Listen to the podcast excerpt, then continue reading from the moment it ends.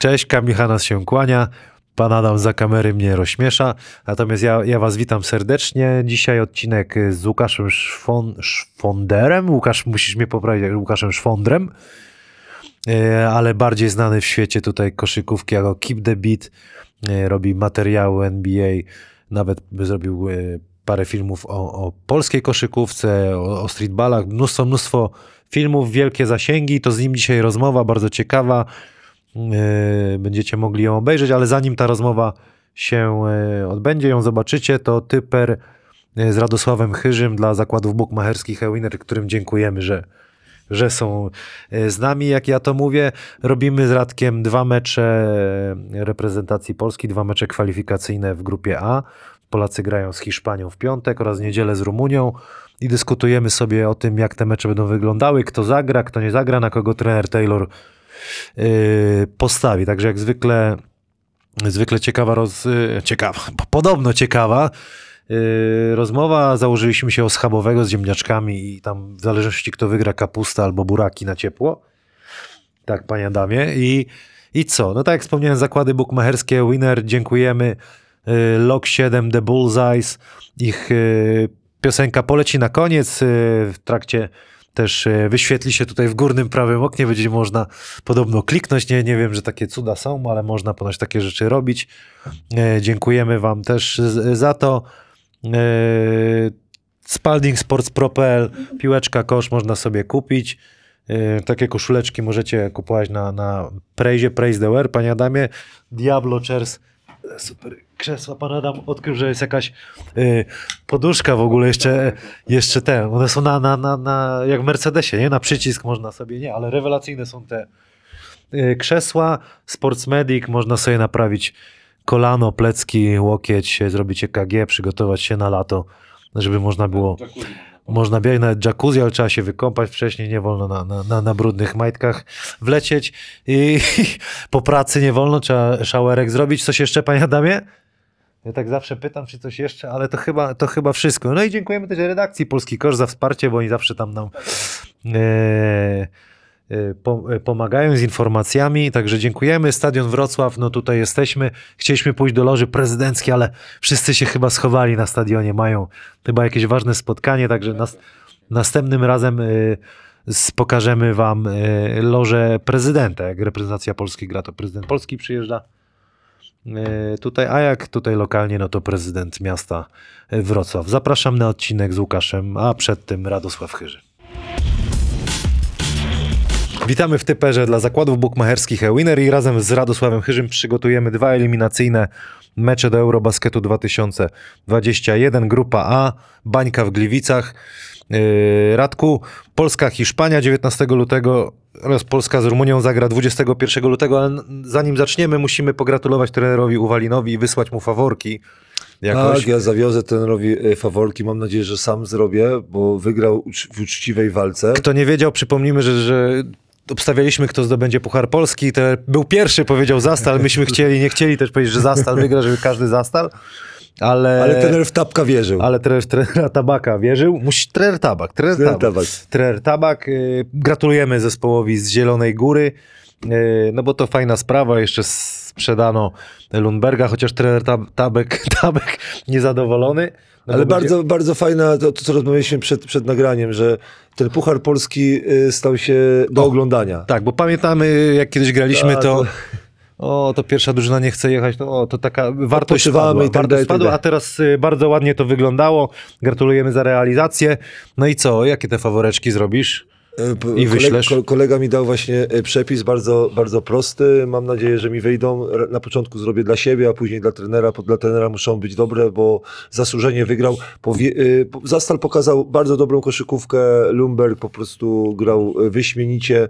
CSK ma dobry scouting, ale obserwuję polską ligę. To jest też jakby nadzieja dla Chociaż nie, VTB mogli go tylko obserwować. Słuchaj, nie, no, Krzysiek y, y, Sulima podpisał y, teraz w Zielonej Górze, to świeża informacja.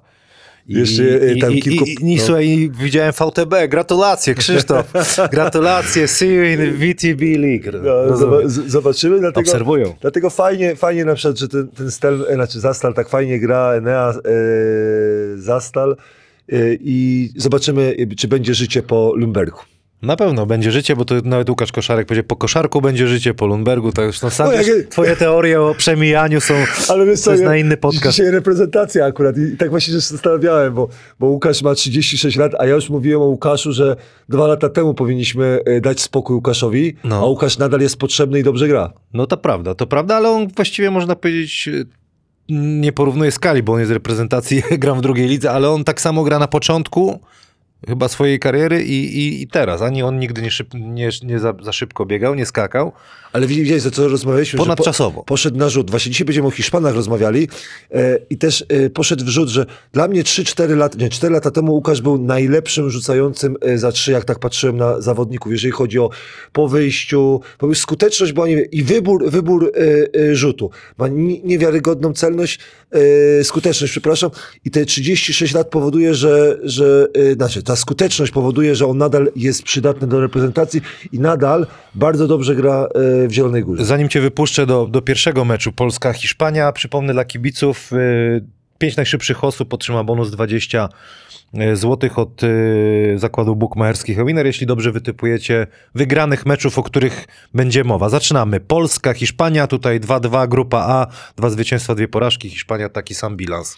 I też wiemy, że Hiszpanie y, przez to, że, że, że FIBA nie może się dogadać z Euroligą, te trzy zespoły, y, znaczy zawodnicy z tych trzech zespołów, czyli z, Wal, z Walencji, y, znaczy z Baskonii, przepraszam, z Baskonii, z Realu i, i, i tak, nie mogą, nie mogą uczestniczyć y, w, tych, w tym okienku. E, I na początku, pa- pamiętam, pierwszy mecz był 80-69, to był jeden z najlepszych spotkań polskiej reprezentacji pod, e, pod e, przewodnictwem tenera Taylora. E, Wygrana, pierwsza z Hiszpanią. Ja uważam, że najlepszy mecz był z Chorwacją. Z Chorwacją w, e, chyba z Ergo Arenie. W Trójmieście, tak. E, w którym mieście było to najlepsze spotkanie. I, czy- i co e, jakby. e, jakie podobieństwa są w tych spotkaniach? E, AJ Slaughter. E, Bez niego, bez niego e, polska reprezentacja e, kuleje. I, i tak Pol- Polacy mogą się obrażać, że, że, że Slaughter to, znaczy reprezentacja bez Slaughtera może grać i tak dalej, że mogą wygrywać, ale fakty. Z Izraelem przegraliśmy 78-72 właśnie bez AJ'a. E, I co daje AJ? AJ daje to, że, że w najważniejszych momentach trener, tak sobie myślę, Taylor to mówi, dajcie piłkę AJ-owi, a AJ zagra e, dobrą akcję, bo to jest zawodnik e, nie, nasze, nie z naszej półki. I jak pamiętamy mecz z Chorwacją, czy pamiętamy mecz e, z Hiszpanią, z Hiszpanią zdobył 26 punktów. I on w najważniejszych momentach przeciągnął, e, przeciągnął ten, le- czyli albo trzymał na remisie, albo robił przewagę, czyli potrzebowaliśmy punktów, to AJ był. Potrzebowaliśmy y, dobrej akcji, to AJ zagrał dobrą, dobrą akcję. I on wraca do tej reprezentacji. Wraca do tej reprezentacji, dlatego jestem optymistą, jeżeli chodzi o, o mecz z Hiszpanią, że to będzie y, dobre y, widowisko, bo bez niego nadal uważam, że nasi zawodnicy jakby nie można cały czas na tym Łukaszu Koszarku jechać, nie? Czy na Chrycaniuku, że ktoś by musiał się pokazać. I mamy te powołania e, do reprezentacji, jest ich 15 zawodników. I tak mówię, e, kto by mnie e, miał zaskoczyć? Po, po, e, jest e, Ponitka, e, wraca Marcel. e, Marcel Ponitka, wraca Adam Waczyński, ale nadal uważam, że na wysokich to y, jest posłucha, bo mamy Olejniczaka, Chrycaniuka i, Balcerowskiego, Cela, Dziewa. Dziewę. I w porównaniu do Hiszpanów e, jest to moim zdaniem e, mało, bo przypominamy sobie, że Adam młodszy nie jest i on, e, wysocy muszą zagrać super mecz, albo będziemy wtedy dawać e, Sokolskiego e, Na czwórkę. Na, Na, na czwórkę. pewno będzie łatał tam pewnie chwilami. Ale że, tak już rozpocząłem polskiej reprezentacji, bo e, bardzo było odważnie ze strony tenera Taylora, że w porównaniu z meczem e, z Izraelem e, nie ma pięciu zawodników, czyli nie ma Gruszeckiego, Zyskowskiego, Łączyńskiego, Gielo i Kuliga.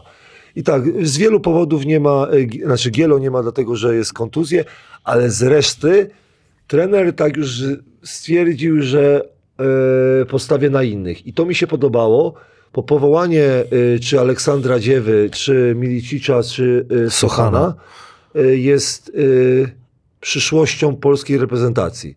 Ja jeszcze, tak jak mówię, chciałbym, żeby, żebyśmy mieli ten luksus, żebyśmy mogli zrezygnować z Adama i mogli zrezygnować z Łukasza, ale nie mamy po prostu zawodników. Nie mamy zawodników, y, Polska się jeszcze nie dorobiła zawodników, którzy y, mogą. Bo nasza reprezentacja, nie obrażając, jest y, bardzo doświadczona. Bardzo doświadczona. Mamy czterech zawodników, nie pięciu zawodników, którzy mają powyżej 30 roku życia. A Hiszpanie, nawet jak to jest drugi garnitur albo trzeci garnitur, oni przyjeżdżają z zestawem. Najstarszy zawodnik ma 28 lat i to jest taka. Bo ka- każdy myśli tak. Nie przyjeżdżają najlepsi zawodnicy, czy z NBA, czy, czy z tych e, do, dobrych zespołów, ale tak sobie prześledziłem, nie? że, bo mówię, tak sobie porównam. Nasi zawodnicy grają w dobrych polskich klubach, tak? Albo na przykład, czy Marcel za granicą, Sokołowski za granicą, Waczyński za granicą, Balcerowski za granicą, e, AJ e, za granicą. Michalak też, nie? I Michalak, przepraszam, i Michalak za granicą. I teraz patrzymy, czy któryś tam się jakoś wyróżnia, nie? Patrzymy, ale przecież mamy Waczyńskiego, e, który zdobywa w Unikacha 8 punktów. Michalak. Michalak e, d- e, 20 Bundeslidze, prawie. tak e, Ale dobrze, ale to jest zespół, który jest trzeci od końca, jeżeli chodzi o Michalaka.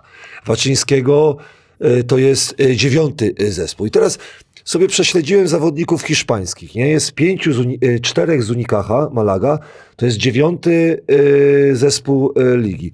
Juventud e, Badalona jest trzech zawodników z reprezentacji, to jest siódme miejsce. Andora to jest dwóch zawodników, to jest dziesiąte miejsce. I teraz mówimy tak, e, to są zawodnicy, ktoś mówi, a to, to powinniśmy sobie dać radę. Bo zmierzam na, na przykład e, do, do mojego faworyta. Powinniśmy sobie tak z tymi Hiszpanami dać radę, bo zawodnicy nie są najlepsi, wygraliśmy. Tylko chciałbym zauważyć jedną, że ci zawodnicy zdobywają dużo punktów w tych, e, nazwijmy to, e, w słabszych zespołach. Dla, dla por- porównania, Waczyński zdobywa 8,5, Gielo z- zdobywa 7,5 punkta w tych swoich hiszpańskich zespołach. I kogo trener, trener Scalioro będzie, będzie miał? Nie, chyba nie będzie prowadził z tego, co czytałem. Hiszpański mu jest słaby. E, To trener reprezentacji Hiszpanii kogo będzie miał? Gwiazdą będzie Fernandez, który ma 10 punktów w Unikacha, czyli to jest lepsze niż e, Waczyński. Jest e, Brizuela, tak? E, 26 lat, 14 punktów. To jest jedna z gwiazd na przykład Unikacha Malaki. I tak jedziemy, że na przykład jest Alonso, na przykład kolega z Unikacha, 10 punktów. Czyli to są wszystko zawodnicy, którzy de facto są, są albo na tym samym poziomie, co, co jest Waczyński, albo e, lepsi. W innych zespołach tak samo. W Juventucie mamy 23-latka e, Lopeza, który 13 punktów zdobywa. I, tak patrzymy, z Saragossy mamy Bereiro, 24 lata, 10 punktów. Czyli nadal większość tych zawodników, o jest jeszcze z Juventutu 28-latek e, e, Fran Basas. I tak patrzę na to, że ta polska reprezentacja gra z dobrą reprezentacją Hiszpanii i trzeba będzie się e, mocno e, na, napocić, e, żeby odnieść dobry e, rezultat. I co jeszcze mi się podoba, bo pomysł Hiszpanów, e, tak, tak, tak mi się wydaje, na ten mecz na te powołania są to, że ci zawodnicy rezerwowi bardzo dobrze rzucają za trzy. To jest niewiarygodne, jak, jak e, w Hiszpanii zrobiło tak. Oczywiście mamy gwiazdy z, z innych lig, którzy decydują, na przykład e, kreują grę, czy blokują, zbierają, zdobywają punkty, ale rezerwowi Hiszpanie, czy Hiszpanie z drugiego planu, czy zawodnicy drugiego planu e, z, e, rzucają świetnie. Dlatego tak pomyślałem o tobie, że jeszcze mógłbyś grać w Ekstraklasie moim zdaniem. Jakbym? I jak- jakbyś e, był lepiej przygotowany fizycznie, No myślę, że tak. Bo o, myślę, o co chodzi? Chodzi o proces. szansa. Zobacz, y, masz zawodnika w Ekstraklasie, który zrobi ci grę, na przykład taki Trit, nie? Y, Albo na przykład Kel w Ostrowie, a ty stoisz tam w rogu i masz po zasłonie rzucić. Bo do czego zmierzam? Garcia 42% y, za 3. Y, Lopez wspominałem 44%. Basas, jak, jak, jak źle mówię jego nazwisko, to ciebie e, Ferran, przepraszam, 44% za 3. Alonso 45% za 3. Pewniaki właściwie, nie? Rozumiesz, to, to, to są, bo, bo y, y, tak powoli zmierzam, dlaczego y, Hiszpanie przegrali ten mecz, bo y, nie trafili trójek. Y, I ta hiszpańska liga nie znosi na przykład beznadziejności. Pamiętam, pan Adam mówił, że niektórzy się obrazili, że powiedziałem o kulce, tak? Powiedziałem o kulce, że nie umie rzucać za trzy, żeby sobie poszedł potrenować. E, e, czy ten, ten biedny wyka, no 27%. Tak patrzę na, na, do moich szpargałków, no nie mam tutaj żadnego gościa, który by miał 27%. I teraz jest pytanie, dlaczego e, Gielo i Waczyński są w, w ACB? Waczyński, no wiadomo, wielki procent y, skuteczny jest. I, i, to, I to e, znakomity, 48%. Przypadków tam nie ma. Dlaczego Gielo? Bo tak, Gielo też nie jestem jakimś wielkim fanem. Uważam, że, że e, strasznie pracowity i poprawił to. Ale nie, no bez czter- przesady Ale jest, 47%. I zobacz, I łata pozycję. 3, 2, 3, 4. No, ale na dzisiejszą koszykówkę 4, i teraz mamy biednego, y, y, nie będę wspominał, bo się obrażą znowu, mają 27%. No, no, no niech pójdą pot, potrenować. I to jest, na, nawet jak to jest mało rzutów, bo ktoś powie, ale Gielo oddaje, to właśnie ja uważam, że jak mało rzutów oddajesz, To trzeba trafić, to jest nie? ciężej na przykład utrzymać ten procent. I ci zawodnicy hiszpańscy, no mają, mają procent niewia, niewiarygodny. Yy, to, to, to, jest, to, to jest tak fajnie i tak prosto skonstruowane zespoły. Yy, ja bym chciał, żeby w polskiej lidze tak było. No kolego, jak nie umiesz rzucać, to idź do, do pierwszej ligi albo do, do KKS Siechnice. To może się nauczysz ty e, rzucać za trzy. Bo koszykówka jest dla ludzi, którzy trafiają. I Hiszpanie pokazują, że oczywiście może być obrona, może być na przykład systemy w ataku, ale jak masz czystą pozycję i nie umiesz trafić nawet, nawet z ręką, a dobry shooter powinien umieć trafić z ręką, no to się do tego nie nadajesz. Po prostu nie nadajesz, zmień dyscyplinę. No to co Radku, myślisz, że, bo tutaj ja słyszę takie głosy wśród kolegów, że no, że to spokojne dwa zwycięstwa, mecz z Hiszpanią będzie bardzo trudny, oni zdobywają średnio nawet 5 punktów więcej, więc to o czym świadczy, więc... Yy, I Jeszcze jedna rzecz, po, wspomniałem o, o tej trójce. Nie? Jak Hiszpanie będą trafiać trójkę, to Polacy nie mają szans. Będzie aż tak 20. myślisz? Naprawdę? Dlaczego? Dlaczego, że z, oni zebrali w meczu pierwszym 15 zbiórek. Teraz mi daj mi, daj mi odpowiedź. Proszę, daj mi tej odpowiedź. Ale pan Adam, proszę, daj mi odpowiedź, który wysoki skoczy. Bo zobacz, tam masz zawodników 2-12, yy, naliczyłem ich dwóch. Mieliśmy, Hiszpanie mieli 15 zbiórek w ataku. 15 zbiórek, a procent z tego, co ja pamiętam, był 26 za To 3. myślę, że tak będzie? Balcerowskiemu skakał po głowie No ja i, i Olejniczakowi? No to już chłopaki powinny zabezpieczyć. No, czy uważasz, że Olejniczak będzie w składzie już, a nie będzie dziewa? Zobacz, y, trzech do tego przejdziemy, do tego Dobra, przejdziemy. przejdziemy. No, Ja uważam, że nie obrażając Adama, ale nie jest skocznym zawodnikiem.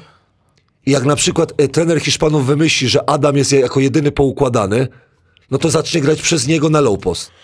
Albo za- zacznie grać roll z nim. No to wtedy wejdzie Olenicza, który, który musiałby zagrać e, dobry mecz, e, jeżeli chodzi o bloki, a ma, ma kłopoty z, z e, faulami.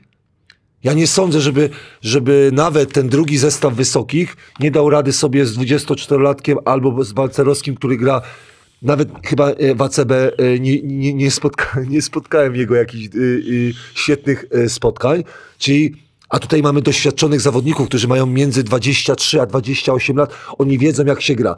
Dla mnie trójka plus, e, nie obrażając naszych wysokich, no bo dziewa tej kadry nie uratuje. Cel musiałby zagrać takie samo spotkanie, jak, w, e, jak z Hiszpanami. E, dlatego dlatego czyli- te, te dwie rzeczy y, uważam, że w polskiej reprezentacji, no inaczej, w Hiszpanii, jeżeli chodzi o trójkę, to oni muszą sobie poradzić, a u nas, jeżeli chodzi o zbiórkę. Mhm. Dlatego ja, ja y, śmiem twierdzić, że Hiszpanie wygrają więcej niż przegrali. Będą chcieli e, zająć to drugie miejsce. Nie wiem, nie znam się tak na przepisach, czy to ma znaczenie w rozstawieniu, ale moim zdaniem będzie, żeby było spokojnie, to będzie 14 dla Hiszpanów. No proszę. No to ja tak patriotycznie plus 7 y, dla Polaków. Pan Adam? Ja też Polska. To ja wyszedłem, taki te, ja, ja wyszedłem, teraz będzie hejt na mnie. Ty się matematyk, mate, ty jesteś, wiesz, sam powiedziałeś kiedyś matwiza ty jesteś. Ja Patrzysz ta- tutaj suche fakty. Y, Dla mnie na przykład, jeżeli chodzi o tą trójkę, jak, te, jak trener Hiszpanów będzie dobrze dobierał y, y, w zespół. ja, ja się który będzie- zastanawiam też jakby Adam Waczyński wraca, jak, jak wiele emocji w nim będzie i czy to też może gdzieś tam się odbić na tym, chociaż to jest doświadczony Nie, zawodnik. to jest doświadczony zawodnik. On, on kiedy ma poradzić. y, rzucić, to rzuci, kiedy ma trafić, to trafi, to będzie... Y, Y, Proponuję założyć się, że to Polska, no to wiesz, meczyki w weekend schabowy z ziemniaczkami i buraczki na ciepło. Czemu tylko chcesz się? Bo sobie Nie, zjemy, ja lubię nie, ale- ale- schabowe z ziemniaczkami. Co? Nie, ale jak, jak schabowy, to sorry, ale to musi być z kapustą zasmażaną. No dobra, to ci zrobię zasmażaną, a ty... Zasmaża, a ty z buraczkami. A, Bura, na ciepło, buraczki. ale buraczki, ale które? Wiórki czy... Wiórki, wióreczki. Nie, bo, bo, są, a, bo jeszcze są te, te tarte. Ja na przykład lubię tartę. Ale wióreczki, dobra. Schabowy. Yy. Ale zrobię ci takiego schabowego, jak, jak, wy, jak, jak Po Polska- kujawsku. Ja, ale pol, teraz Z reprezentacja... pieczareczkami jeszcze na tym? Nie, nie. Nie, O, nie, złośliwy, bra- patrz. Nie, nie. Y, y, schabowy musi być dwa razy e, robiony w jajku i w, w y, panierce. Panie Adamie, tu poprosimy jeszcze w, w realizacji y, od redakcji Polski Kosz ze stronki składy pokazać, żeby kibice mieli. Zresztą nie wiem, czy przeczytać teraz. Y, y, co? Nie, z, Jedziemy. Jeżeli chodzi o na przykład, o, czy- bo zobacz, dla, dla mnie, ja bym chciał y, zabawić się z tobą w grę, y, kto będzie dwunastym zawodnikiem. Bo nie, nie potrafię sobie wytypować dwunastego zawodnika, bo dla mnie y, Kolenda, Koszarek, AJ Slaughter, y, Michalak, Ponitka, Sokołowski, Waczyński, Cel, Balcerowski, Chryzaniuk to są pewniacy, czy to jest dziesięciu. Dałem pewniaka jako garbacza, uważałem, że, że przyda się zawodnik, który ma trójkę.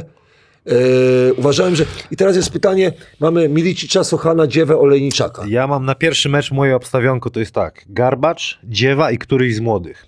Nie wiem, czy to, To kto nie będzie grał? Czy Milicic, czy Nie, Sochan. no dobrze, no to, to, to, to wyrzucasz kogoś. Nie, kolego, nie, no, musisz dwunastkę mieć. No ile? No, no to co? No to musisz wyrzucić trzech. No, Kogo wyrzuciłeś? Garbacz, Dziewa i Milicic albo Sochan. Tak mi się Garbacza wydaje. wyrzuciłeś? Tak. Ten, e, ten Ruwalin by mówił, że znowu, znowu ten BM Slam. Rozumiesz? E, e, powiem ci szczerze, jak zawsze się nie będę znał, bo, bo tak wyrzucasz. Tak. Znaczy tak jak... y, Bo Aleksandra, a- Aleksandra już z, z, wyrzucamy, że na pewno. Jak się nic nie stanie, to Aleksander jest tam na doczepkę. Ale zagra na pewno z Rumunią. I ta ekipa, która nie, nie ten, to... to, to Tu się zgadzamy. Tu się zgadzamy. Uważamy, że, że e, z Rumunią zagrają.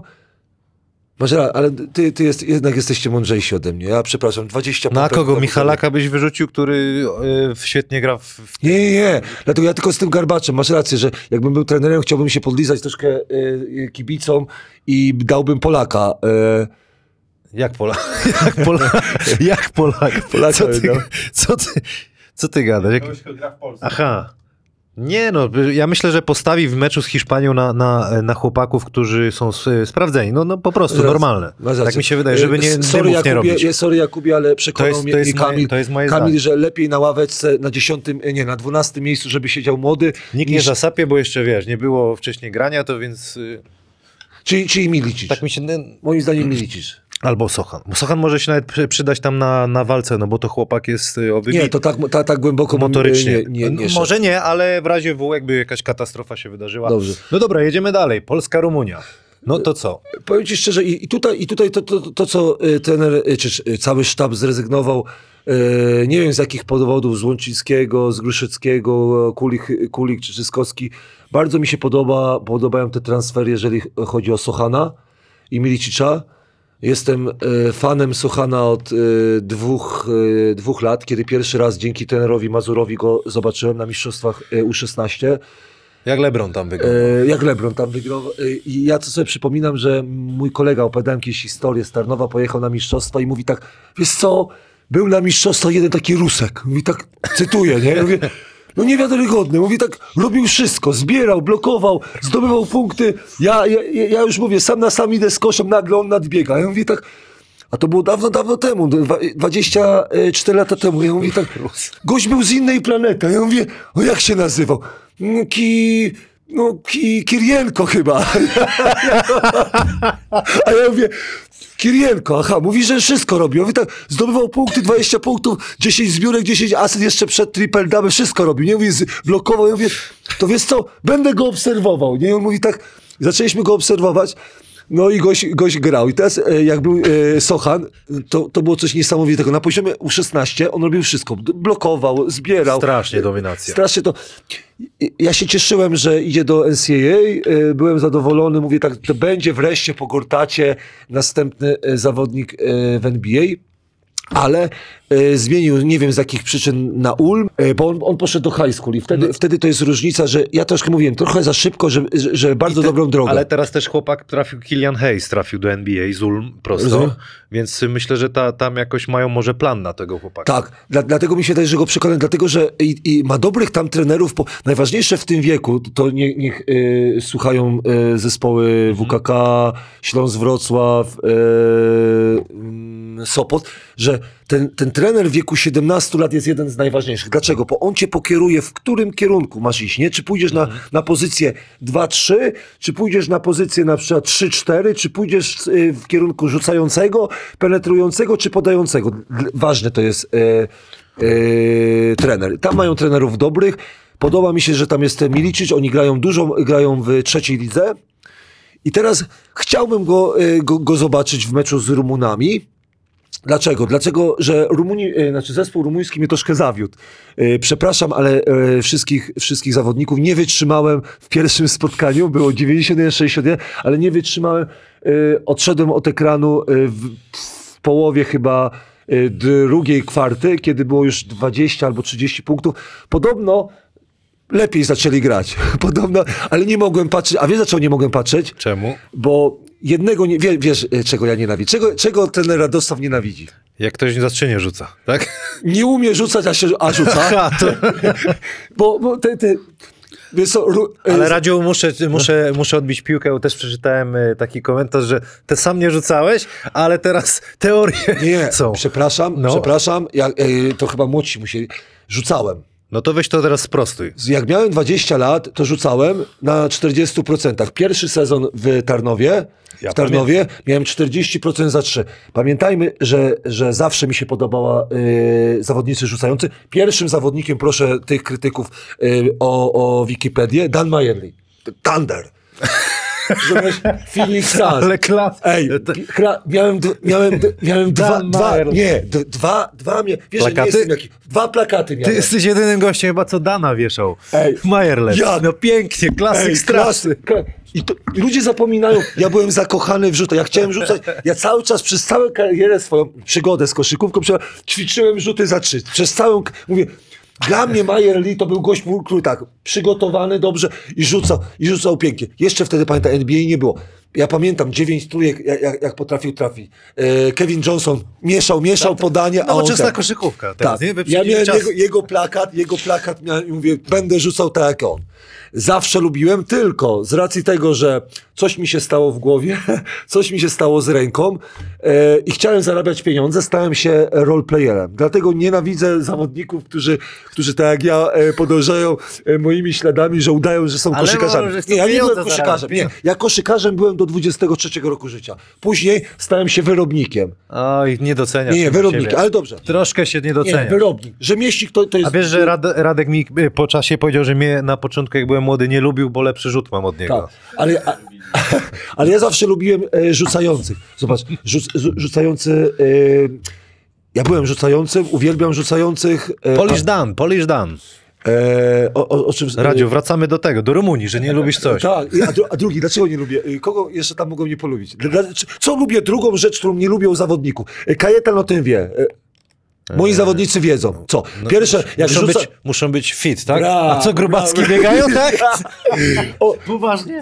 Jak, dla mnie, dla mnie, jakbym ja był reprezentantem, nawet Rumunii, nie pojechałbym, jakbym, jakbym miał na przykład było tyły. Może teraz dobrze wyglądają na Ma, te masz rację, ten pierwszy, ten pierwszy ale zobacz, zobaczyłem, usiadłem sobie, zobaczę sobie zespół rumuński, tak? I mówię tak, zobaczę sobie zespół. Nie, jak zobaczyłem pierwszą kwartę, 12-0, tam 19-2 było, 23, to ja mówię tak, ja- jak mi wbiega gość rezerwowy, rezerwowy gość, taki troszkę ma smykałkę, bo trzeba przyznać, że ci zawodnicy, którzy są troszkę overweight, muszą nadrabiać, miał smykałkę z wody i tak dalej, ale, ale, ale wiesz, Ale minąć nie mógł nikogo. tak, w KKS Siechnice, ej, KKS Siechnice, wszyscy wczoraj zawodnicy biegali w tom i z powrotem, nie możemy, Kajetan cały czas biega, pomina wadze, po, po, pokazało Ale jaki 108. kajetan? Kajetan mój zawodnik, ty nie interesujesz się. Myślałem, że kajetan Maćkowiak tutaj. Nie, nie, nie, ale e, wracamy do Rumunii. E, Jak przyjadą lepiej przygotowani, to e, będzie tylko minus 20. Tak jest, ja też tak myślę. Żeby Ale, ale czekam, czekam, żeby zobaczyć Sochana Milicza No, bardzo. czekam dziewa. Czekam dziewa. E, e, proszę cię, Aleksandrze, jak to słuchasz, proszę cię, lewy, e, lewy puchak albo e, z lewej strony lewą ręką, proszę. Proszę. Pouczyliśmy się tego, ale zapomniałeś. Masz teraz lepszych trenerów, może, może e, ci tego nie przypominają. Chciałbym zobaczyć dziewę Sochana i Milicicza razem na przykład z Kolendą, to by było pięknie. I kogo byśmy dali jeszcze? Generacja, generacja, wszyscy Ale- muszą ale, zagrać. ale piątka, z, piątka. Balcerowski, Kolenda, Milicic, Sochan i Dziewa. Ja cię... Fajnie by było, co? Zobaczcie, zagrają, tak. Trener Taylor lubi takie klimaty. Mam, nadzie- mam nadzieję, ale muszą, muszą pomóc e, najlepsi, żeby zrobić przewagę. Trzymamy kciuki za naszą Trzymamy, reprezentację, panowie, żeby się panowie, udało. walczymy. Polska, Polska. Natomiast I żebym co? wygrał... E, aha, Hiszpanię. No. E, vamos. E, Vamos Espania. Va- Vamos, vamos. Mnie, mnie moja zawodniczka e, Hanna e, e, powinna coś nauczyć. E, będę kibicował Hiszpanom, dlatego że schabowy. A przepraszam. Jak ja wygram, to tylko jeden schabowy. Jak ty, ja, e, znaczy jak ja wygram, to dwa schabowe. Dla, pana, bo, bo nie, nie, gość nie wygląda dobrze. Trzeba, musi podjeść, nie? Musi Zmęczony, dużo, dużo montuje, dużo ma pracy. Pięć najszybszych osób, które dobrze wytypują e, z wygranych tych meczów, o których mówimy, dostaje bonus od Ewinera 20 A ja złotych. Ewiner.pl, login trzeba mieć i wtedy za, zakłady bukmacherskie, a ja redukcję. Playoffy idą, playoffy idą, czyli trzeba panowie, redukcję panowie, robię jak cały czas. chcecie, Jak chcecie, żeby Kamil na przykład dobrze wyglądał, Polacy, spokojnie. Zapraszamy na... Zobaczymy, ilu kolegów masz w reprezentacji. No trochę tam jest, albo udają, że kolega... Ale jeśli uda, pa- jak wygrają, to znaczy, że udają. Yy, co chciałem powiedzieć? Nie, wszystko jest okej. Zapraszamy na odcinek y, z Keep the A dziś moim gościem jest Łukasz Szwonder, który robi mnóstwo popularnych filmów o NBA oraz różne basketowe akcje w terenie, znany jako Keep the Beat. Siemanko Kamil. Siemanko, bardzo mi miło, że, że przyszedłeś, no bo kurde, robisz świetną robotę o, o, o te, z tymi filmami o NBA. A takie- dziękuję, bardzo mi miło. W ogóle bardzo Ci dziękuję za zaproszenie. E, chciałem Ci powiedzieć też, że jestem e, wiernym widzem strefy Hanasa. Naprawdę? Tak, oglądam. Jać. Od samego początku zawsze właśnie brakowało mi takiego trochę luźniejszego podejścia do robienia kontentu o koszykówce. Podobało mi się to, że tu nie jest tak, że nie zapraszasz ludzi tylko i wyłącznie na wywiad, tylko po prostu, żeby sobie pogadać o koszykówce. Dziękuję było bardzo. Staram bardzo się, zobaczymy w jakim to kierunku pójdzie. Może połączymy kiedyś y, siły, natomiast tutaj moc prezentów dla ciebie. Okej. Płytka y, naszego partnera. The Bullseyes. The Bullseyes. Już Dziękuję pewnie bardzo. Oczywiście. Posłuchaj. Zawsze słucham. Koszulka taka, jak chciałeś, ja Jordan, Okej. ty, ty pizda. Elka, powinienem się I mi się wydaje, że ty lubisz takie fikuśne kolory. To No od naszego pewnie, partnera. pewnie. Timeout, y, polóweczka. Prawdziwy mężczyzna różu się nie boi. Tak jest. Zresztą jak się opalisz, Dziękuję to bardzo. wiesz, na lato będzie y, wspaniałe. Skąd? Na ziemię chowamy? Na Pana ziemię. damy, żeby schować. Dobra. Y, powiedz mi, skąd y, ksywa twoja? Pseudonim artystyczny, nie wiem, koszykarski. Wiesz co, bardzo chciałem mieć tutaj jakąś niesamowitą historię, ale prawda jest taka, że zakładałem sobie konto na YouTubie, żeby robić jakieś totalnie luźne materiały, będące dla mnie odskocznią od normalnego życia zawodowego. E, I tak się składało, że akurat w trakcie byłem, byłem w trakcie słuchania albumu Erika B. i Rakima. I był utwór Keep the Beat. Zapętlałem go w kółeczko, bo strasznie mi się spodobał i tak stwierdziłem, Keep the Beat, fajnie to tak brzmi, tak dźwięcznie, tak nawet troszkę się tam rymuje, brzmi to całkiem w porządku i tak sobie to wpisałem. Bo wiesz, ja zakładając ten, ten kanał na YouTubie, e, nie sądziłem, że to się rozrośnie. To miała być tylko moja tylko i wyłącznie zabawa. Ja w międzyczasie zajmowałem się tam bardziej, wiesz, poważnymi, dorosłymi rzeczami i dopiero po jakimś czasie się okazało, że ludzie zaczynają do mnie mówić keep the beat i, i nagle tak, okej, dobra, chyba się muszę do tej ksywki e, przyzwyczaić. No dobra, o ten kanał będę y, pytał, bo on ma niesamowite zasięgi, jak na, na największe, jeśli chodzi o Polskę, czy w Polsce o koszykówkę, ale y, takie proste pytanie, skąd się wzięła ta miłość do koszykówki u ciebie? Em, to też jest taka historia tradycyjna, jeśli się ma starszego brata, którego zresztą chodziliście razem do szkoły średniej. I to, jest- mi szybko to mi jest też kiedyś ciekawostka. To jest ciekawe, bo ja nie, nie miałem pojęcia, nie? że to jest twój brat, a ty mówisz, że to jest twój brat, że do, do, do 15 liceum chodziliśmy. Tak, wy chyba graliście razem w drużynie, on był chyba rok, rok starszy w wyższej klasie. e, On jest który rocznik? 83. 83, czyli dwa lata był starszy. To mogliśmy Dwa tam lata. e, sobie zagrać rok, czy tam e, dwa lata nawet razem, no. No w każdym razie ja byłem takim typowym dzieckiem e, Pegasusa. Wracałem sobie z podstawówki, grałem w Super Mario i Kontrę. Troszkę tam problemy z, z kilogramami były. A mój brat z kolei był przeogromnym fanem koszykówki, przeogromnym fanem NBA, oglądał finały z Bullsami, z Michaelem Jordanem, później zajawił się przepotwornie młodzieniaszkiem, 17-letnim, wówczas dopiero 18-letnim prawie, Kobim Bryantem. I jakoś tak w tamtym okresie, miałem około 10 lat, mój brat stwierdził, dobra, trzeba ruszyć tyłek, e, w sensie twój tyłek, Łukasz, zabieramy ciebie sprzed konsoli i idziemy ci pokazywać sporty. No i na początku zabrał mnie na tenisach, skończyło się to jednym wielkim płaczem, bo nie potrafiłem nawet solidnie rakiety utrzymać, ale później wziął mnie po prostu na kosza, czyli na swoją największą pasję. I wiesz, to, to jest taki frazes, ale wiesz, no dziesięciolatek po raz pierwszy otrzymuje piłkę do łapy, patrzy jak jego starszy brat trafia, robi jakieś fajne rzeczy, nawet wsadza, bo mój brat już wtedy wsadzał w tamtym wieku. E, i, i no po prostu zajarałem się, tak stwierdziłem, dobra, to jest to, okej, zaczynam grać w koszykówkę, byłem małym dzieciakiem, który zarał się koszykówką, wiadomo jak się ma 10 lat, to nie kupowało się Magic Basketball, tylko bardziej Bravo Sport, no bo Magic Basketball dla 10-latka to troszkę za długie te artykuły były. No trochę. No i wiesz, wylepiałem sobie całą ścianę w pokoju plakatami Shaquilla O'Neala i Kobiego Bryanta. Byłem przeogromnym fanem właśnie, no nawet nie Lakersów, tylko tych, tych dwóch gości. No tak, bo to, to, to, to, jest to pokolenie raczej, nie? Tak, tak. Nie I- Jordan, ale Kobe już. Tak, na Jordana byłem no, troszkę, troszkę za młody.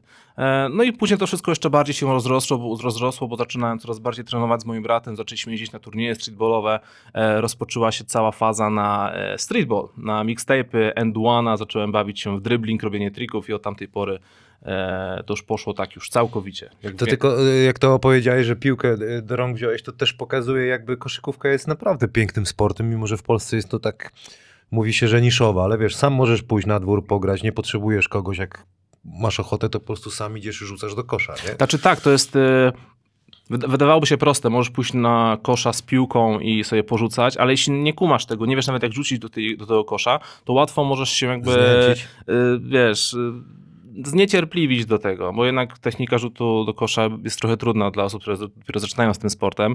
Dlatego ja się cieszę, że miałem tego starszego brata, który mi to pokazał na samym początku, że to nie było tak, że ja poszedłem i stwierdziłem, dobra, to jest dla mnie za trudne, nie robimy tego, tylko mój brat mi pokazał, jakie to jest fajne i wtedy się zajarałem, dobra, skoro on tak umie, też muszę się nauczyć. Dobra, wróćmy do, do, właśnie do twojej działalności, y, do twojego kanału. Kiedy to się zaczęło? Y, No i pogadamy tak w miarę, miarę gadki, jak to się mocno rozrosło. E, Sam kanał Keep the Beat powstał totalnie na luzie w 2016 roku.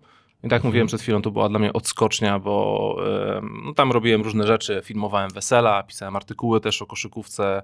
em, Generalnie pracowałem jako filmowiec. No właśnie, bo tym się zajmowałeś, tak? Byłeś filmowcem. Tak, byłem filmowcem. W międzyczasie tam pewnie kojarzysz historię speedballing.pl.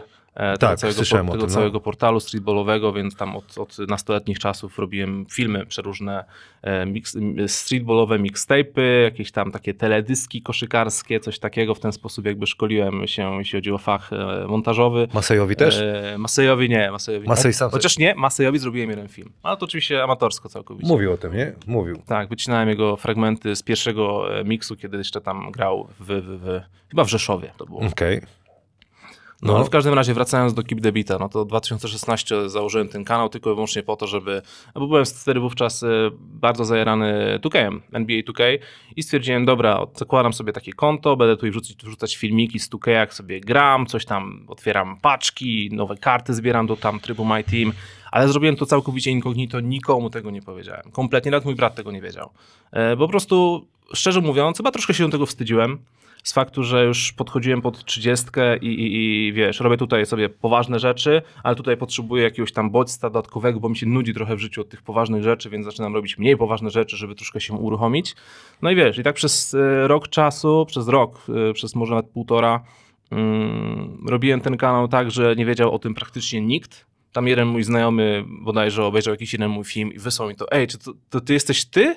Bo y, kojarzę twój głos, to chyba ty jesteś. I wiesz, tak go pochwaliłem wtedy, że kurde, Maciek, szacunek, jak to mogłeś to w ogóle rozpoznać. No ale wiesz, to zaczęło się rozwijać, rozwijać, rozwijać. W międzyczasie zacząłem robić troszkę bardziej poważne materiały, nie tylko z 2KM. Zrobiłem taki odcinek e, Drużyna Wszechczasów Chicago Bulls, gdzie przez 15 minut opowiadałem o najlepszych zawodnikach e, w historii Chicago Bulls, a dopiero później sobie pograłem nimi mecz w 2K. I tak ludzie zaczęli mi komentować, dobra, to ty może rób mniej tego 2K, a więcej takiej zawartości po prostu o koszykówce, po prostu NBA, bo to się tego fajnie słucha, fajnie o tym opowiadasz. I wiesz, rozwijało się to coraz bardziej, uzbierałem tam chyba 10 czy 12 tysięcy subskrybentów i tak dotarło do mnie, dobra, okej, to jest ten moment, muszę podjąć decyzję, bo nie chce mi się robić moich poważnych rzeczy. Lu- Lubiłem filmować wesela, ale do czasu, nie? Więc e, dobra, pokażę teraz e, swoją twarz, jakby wyjdę, że to jestem ja, że tam ktoś mnie może kojarzyć wcześniej ze środowiska koszykarskiego, co tam wcześniej robiłem i idę w bank, idę na całość po prostu, rzucam wszystko, robię tylko i wyłącznie kanał na YouTubie, będę biedował do momentu, kiedy mi się uda. No i biedowałem do momentu, aż mi się udało. No kurczę, czyli to można powiedzieć, dzisiaj to jest twoja praca. Tak, całkowicie. No a, a powiedz, jak dużo po- poświęcasz na to teraz y, czasu dziennie na te filmy? Ile masz jakiś swój, nie wiem, za, założone, założenie jakieś? Mam problem z samodyscypliną cały czas, pomimo tego, że jakby to jest moja praca, mm, bo głównie opieram całą moją pracę na, y, na pomyśle. W sensie, że nie jestem w stanie robić na przykład dwóch filmów tygodniowo opisujących mm, ty, tego, co się działo w tym momencie w NBA, gdzie każdy film trwał po 5, po 5 minut, bo dla mnie wydaje się to po prostu mało interesujące i takie, wiesz, niere, nierepetytywne, że wiesz, wrzucam ten film, a za tydzień już ten film nikogo nie będzie obchodzić. Więc zwykle to trwa, e, zwykle to działa w ten sposób, że szukam jakiegoś tematu, którym się na, na przykład bardzo w danym momencie zainteresuję, robię kompletny research, słucham, słucham wszystkich wywiadów, artykuły, czytam, szukam zdjęć na Google, gdzie, przepraszam, gdziekolwiek. Em, no i tworzę wokół tego historię. I ten proces twórczy jest najtrudniejszy, bo możesz mieć, wiesz, statystyki, ciekawostki, zdjęcia, fragmenty z YouTube'a, wszystko, ale nie stworzysz filmu, dopóki nie stworzysz narracji, żeby to była opowieść. Bo wiesz, jeśli zrobisz po prostu film z gatunku, dobra, hej, jestem Łukasz, teraz wam przedstawię 10 ciekawostek o Kobim Bryancie, to to będzie to takie, takie troszkę nijakie. Ale jeśli opowiesz na przykład przez dwie minuty, kim był Kobe Bryant, dlaczego o nim opowiadasz, e, dlaczego to jest takie ważne, że to jest interesujące, jak to się przekłada na jakieś codzienne życie, to wtedy dla mnie to ma taką solidną wartość, do której warto chyba, chyba wrócić. Fajnie, fajnie, że o tym mówisz, jak ja to mówię, no bo to tak prosto z serca e, bije, jak to, jak, jak tak na ciebie patrzę i słucham, to rzeczywiście jak to opowiadasz, to jest takie już z przeżyciem, twoim takim wewnętrznym, można powiedzieć. No tak, bardzo często w filmach, e, jak opowiadam o jakimś zawodniku, to lubię czasem wcisnąć jakąś anegdotkę z, z prywatnego życia, z przeszłości. E, No wiesz, no przeżywam to. Tak, O- Jak o- zrobiłem materiał o Jasonie Williamsie, to też miałem wrażenie, jakbym opowiadał o swoim dzieciństwie, więc... No widzisz, że tego tak, tak mi się to teraz rzuciło w oczy. No, te filmy o NBA, o legendach, historie różne. Y, Czy przełomowy był taki Last Dance u ciebie? Mhm, Ten to był y, tak dodatkowy odcinek właśnie Tak. y, tej, tej serii odcinków. Pamiętam, że to był ten okres pandemii, gdzie w ogóle się z domów nie wychodziło. E, oglądaliśmy co tydzień z moją dziewczyną, oglądaliśmy właśnie w poniedziałki obydwa odcinki. U, to było I piękne. wiesz, godzina 11, bo oczywiście 9 rano już odpaliliśmy w sekundzie, jak tylko się pojawiło na Netflixie.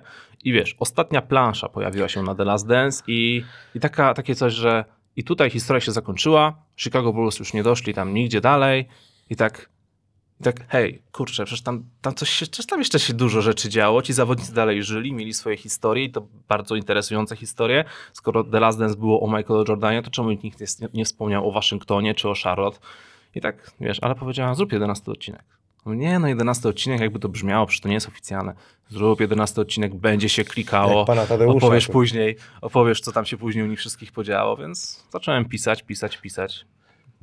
Nie no, Poszło. mega, mega sprawa, no bo, bo wtedy y, ludzie z całego, cały świat chyba to też niektórzy ludzie z całego świata oglądali, prawda? Tak. Były takie, miałeś jakieś e, fajne wiadomości, y, jakby od, od kibiców, fanów. Z zagranicy? No, E, jeden z moich widzów, nie pamiętam kto dokładnie, ale pozdrawiam ciebie serdecznie, e, zamieścił mój film na Reddicie w momencie, kiedy już e, mój znajomy, Fabian Lesner, który prowadzi taką swoją szkółkę, e, szkółkę, szkołę, szkołę języka angielskiego Highline w Krakowie, po, postanowił, że pomoże mi i e, przetłumaczy cały ten film. Przynajmniej takiej wersji z napisami, więc wrzuciłem, tą, wrzuciłem ten odcinek w wersji także e, anglojęzycznej e, i ten jeden mój widz wrzucił, wrzucił to na Reddita i następnego dnia na Reddicie tam chyba było tysiąc plusów, czy tam lajków, nie wiem jak to się na Reddicie mówi, wiesz, tych strzałek w górę, nie? no, no, no. I tak wow, że nawet, nawet za granicą to docenili w jakimś tam stopniu. Nie? Po jakimś czasie pojawiły się sta- statystyki mm, i wiesz, tam mam około 270 czy tam 250, tyś- 250 tysięcy wyświetleń, z czego 90% pochodzi z Polski.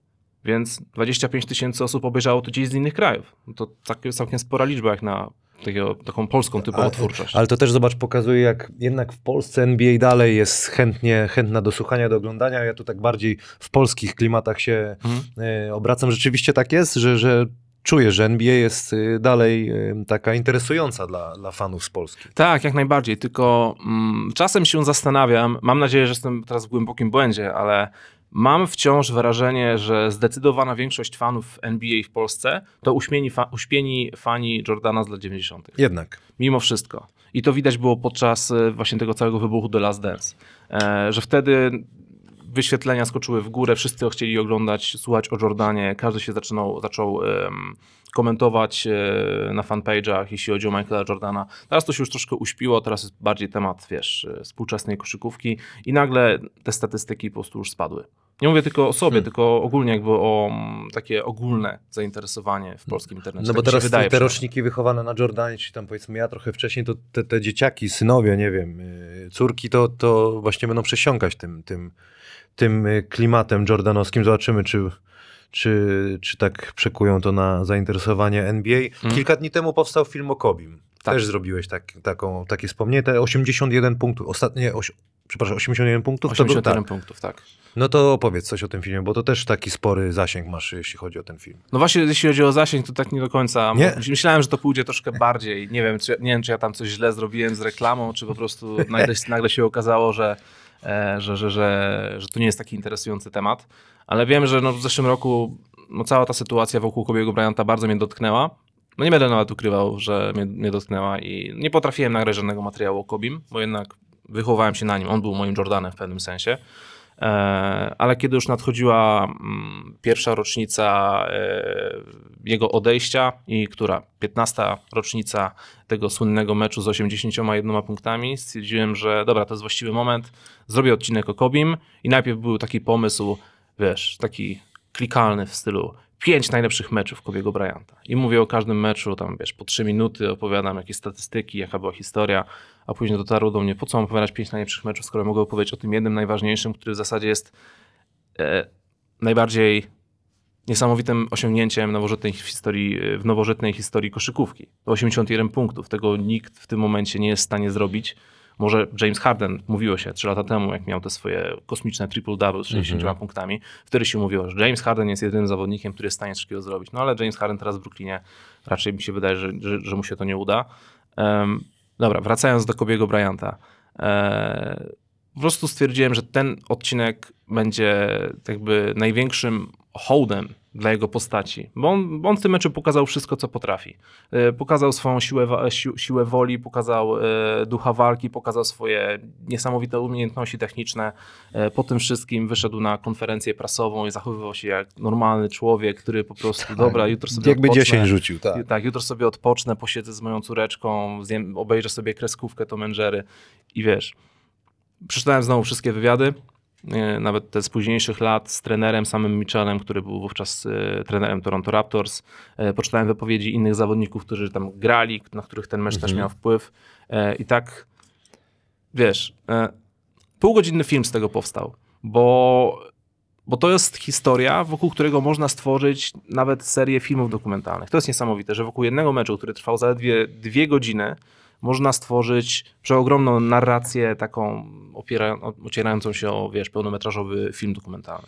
No e, to, to, to, ten mecz był niesamowity, chociaż ja ci powiem szczerze, że tak mi osobiście, jak tak już jestem starszym zawodnikiem, bardziej mam bliżej niż, niż e, dalej do końca Mhm. grania, to bardzo doceniam ten jego ostatni mecz. To, co on zrobił w ostatnim meczu, to też jest pewnie dobry, dobry, dobra historia na Tak. materiał, ale, ale to, co on zrobił i, i jak tyle rzutów trafił i, wygrali mecz, to, jak, to jakby wyreżyserowane, a jednak nie, prawda? To, też piękna historia. Dokładnie tak. Powiedz mi, jak y, zapytam o twoje te zasięgi, bo to jest dla mnie też ciekawe. My walczymy ze swoimi, mamy tam swoją widownię, natomiast jak długo ty je budowałeś? Czy to jest jakby taka żmudna, mozolna praca, na ile trzeba jakieś, jak to się mówi, click, clickbaity, jak to się mówi? Bo ja jestem już, wiesz, tak? Clickbaity. Tak, no, no na ile Ale trzeba ja- kombinować, żeby zachęcić, bo ja czasami patrzę, a na y, twoją y, miniaturkę wyświetliło, ja pierdzielę, ile ludzi, nie? Ale ile kliknie, to jest klucz, Hmm. To jest nie? marny procent. Tego No właśnie. No. Opowiedz o tym. Algorytmy YouTube'owe są ma- czarną magią dla mnie. Staram się jakoś to złamać, staram się nawet czasem podpatrywać e, youtuberów, którym się udało, których, e, którzy mają spore wyświetlenia, ale jak patrzę na ich miniaturki i ich tytuły, to stwierdzam sobie, nie, ja nie do końca chcę wrzucać takie materiały. No. Wiesz, bo to jest takie, jakbym miał zrobić odcinek w stylu Jordan, dlaczego Jordan miał żółte oczy? Czy jest alkoholikiem? I wiesz, jakbym zrobił taki materiał, to bym miał 300 tysięcy wyświetleń. Wiesz o co chodzi. I co? Miniaturce za głowę Tak, i No. na miniaturce. O, coś takiego. Nie, nie, nie, chcę, nie chcę robić czegoś takiego, ale wiem, że aby osiągnąć sukces na YouTubie, clickbaity są szalenie istotne. Dlatego na przykład, jak robię materiał o Jamesie Hardenie w Brooklyn Nets, to nie, to nie zamieszczam tytułu z gatunku James Harden w Brooklyn Nets. Analiza. Tylko zamieszczam cała prawda o Jamesie Hardenie Brooklyn Nets, bo ludzie chcą kliknąć, zobaczyć wszystkiego, co tam A jest. widzisz, musimy tak trochę, może cała prawda o Radku Chyżym na przykład. Jestem pewny, żeby się klikało. Ha, na pewno. Tylko wiesz, to jest też, to, musi być e, ró- pewna równomierność, bo clickbait to clickbait. To ma tylko i wyłącznie na celu przyciągnąć do ciebie widza, żeby to kliknął i obejrzał. Żeby po pierwszej minucie tego nie wyłączył i chciał tego słuchać dalej. No. Dlatego clickbait jest tylko takim e, trochę tanim sposobem, żeby przyciągnąć do siebie widza, ale zawartość nie może być marna jak click- clickbait. Czyli nie można oszukać. nie widza. można oszukać. Dokładnie. W sensie, jeśli już, robię, jeśli już robię odcinek, to wrzucam ten odcinek do, do internetu z myślą, dobra, muszę jakoś ściągnąć tutaj do swojej sieci e, ludzi, żeby chcieli to zobaczyć, żeby chcieli to kliknąć, ale materiał musi być jakościowy. Nie mogę zrobić pudelka, wiesz co chodzi. Powiedz mi twój idol. Powiedziałeś Kobiszak, ktoś jeszcze? Mówisz o idoli koszykarskich? Mhm. A masz jakichś jeszcze innych? To ciekawe. Dawaj, jak masz, bo teraz cię wyciągnę. Wiesz to zawsze, zawsze darzyłem ogromnym szacunkiem Willa Smitha.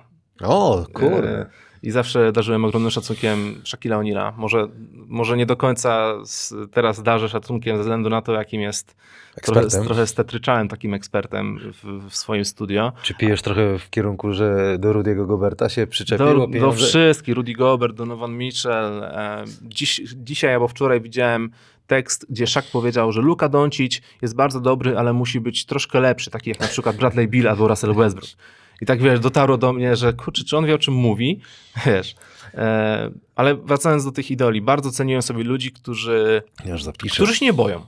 W sensie takim wiedzą, że są w czymś dobrzy i to robią, ale nie boją się rozpoczynać innych rzeczy, jeśli mają tylko i wyłącznie na to ochotę. Nie boją się spróbować, nie boją się e, przegrać, nie boją się być wyśmianym, jeśli coś im nie wyjdzie, nie boją się opinii publicznej. Dlatego taki Will Smith, wiesz, raper, aktor, em, muzyk, tam stand-uper, youtuber, Wszystko. tiktoker, wiesz. Jeszcze kocha basket też. Jeszcze kocha basket. Kiedyś widziałem fragment z Yo MTV Raps, jak rzucał do kosza chyba z Rickiem Foxem cztery trójeczki z rzędu na ludzie. Nie wiem, wiesz, wiadomo, to była kamera tam z MTV, więc może czekali na moment, jak zacznie trafiać. Tak, ale tak samo z Szakiem, no. Bardzo cenię ludzi, którzy nie boją się próbować nowych rzeczy w życiu. No dobra, a co z polskim basketem? Interesujesz się? Szczerze? O wiele mniej. No. O wiele mniej. Nie ukrywam, że jestem przede wszystkim fanem NBA, a na drugim miejscu, jak już jeśli, chodzi o koszykówkę, to po prostu stawiam na drugim miejscu granie w kosza na żywo. No więc PLK znalazłaby się jeszcze niżej. Bo ty jesteś rodowitym wrocławianinem, nie? Nie, nie. Właśnie, czekaj, po... no to dawaj. To mieszkasz we Wrocławiu. Mieszkam we Wrocławiu. Dobra, to dawaj, a pochodzisz? Pochodzę z Wołczyna, z województwa opolskiego. O, a to niedaleczko. No jakieś 80 kilometrów. I kiedy się przeprowadziłeś? To już tak trochę prywatnie. A nieda niedawno, wiesz? A Jakieś, kod pocztowy podaj. jakieś 3 lata temu, bo wcześniej e, studiowałem w Opolu i No. po skończeniu studiów e, przeprowadziłem się do Krakowa na jakieś 8 lat. Okej. I po, po Krakowie stwierdziłem, dobra, czas na Wrocław. Myślałem, że będzie lepsze powietrze, ale oszukaliście mnie. Ale w Krakowie czy we Wrocławiu? We Wrocławiu myślałem, że będzie lepsze. No. Aha. A to tak samo Kraków, Wrocław. Trzeba piece wymieniać. A Może to- zachęcimy do wymiany pieców. A tutaj też taka ciekawostka, bo em, były te trzy pokolenia. Był mój brat, 5 lat starszy ode mnie, byłem ja i był jeszcze jeden zawodnik, który był kilka lat młodszy jeszcze ode mnie i później ten zawodnik grał we Wrocławiu przez jakiś czas, Kacper Sęk. Nie wiem, A jest, kojarzysz. pewnie, że Kacper. A Kacper, no to, To- co, ale to rodzina czy co? Kacper Sęk? No. Nie, po prostu wiesz, Wołczyn to jest miasteczko Wołczyn, Wołczyn. 6 tysięcy mieszkańców, więc jak Aha, ktoś szedł na dobra, kosza i dobra. widział, że ktoś tam jest, to o, siema! Słuchaj, ja pamiętam Kacpra, tutaj kibicą tak szerszym tam to, takim e, gronie pewnie nic to nazwisko nie mówi, ale chłopak miał naprawdę takie ciało do, do gry w koszykówkę. Skakał, biegał, długie ręce, długie nogi, ale jakoś mu to tak nie, nie poszło pewnie jakby tego chciał, nie? Ja tam nie wiem, jak dokładnie jego się kariera potoczyła, ale dla mnie to było szokujące, bo ja pamiętam go jak takiego, wiesz, wysokie, wysok, wysokie chude dziecko, z którym sobie grałem w kosza. E, później przez parę lat nie miałem z nim kontaktów, wszedłem sobie na YouTube'a i patrzę, taki byk, nie? Taki Byk. umieśniony Kevin Durant. Robi wsady w meczu w Nie no, masakra. To, co on się dźwigał, Wow. to, to naprawdę może, może gdzieś...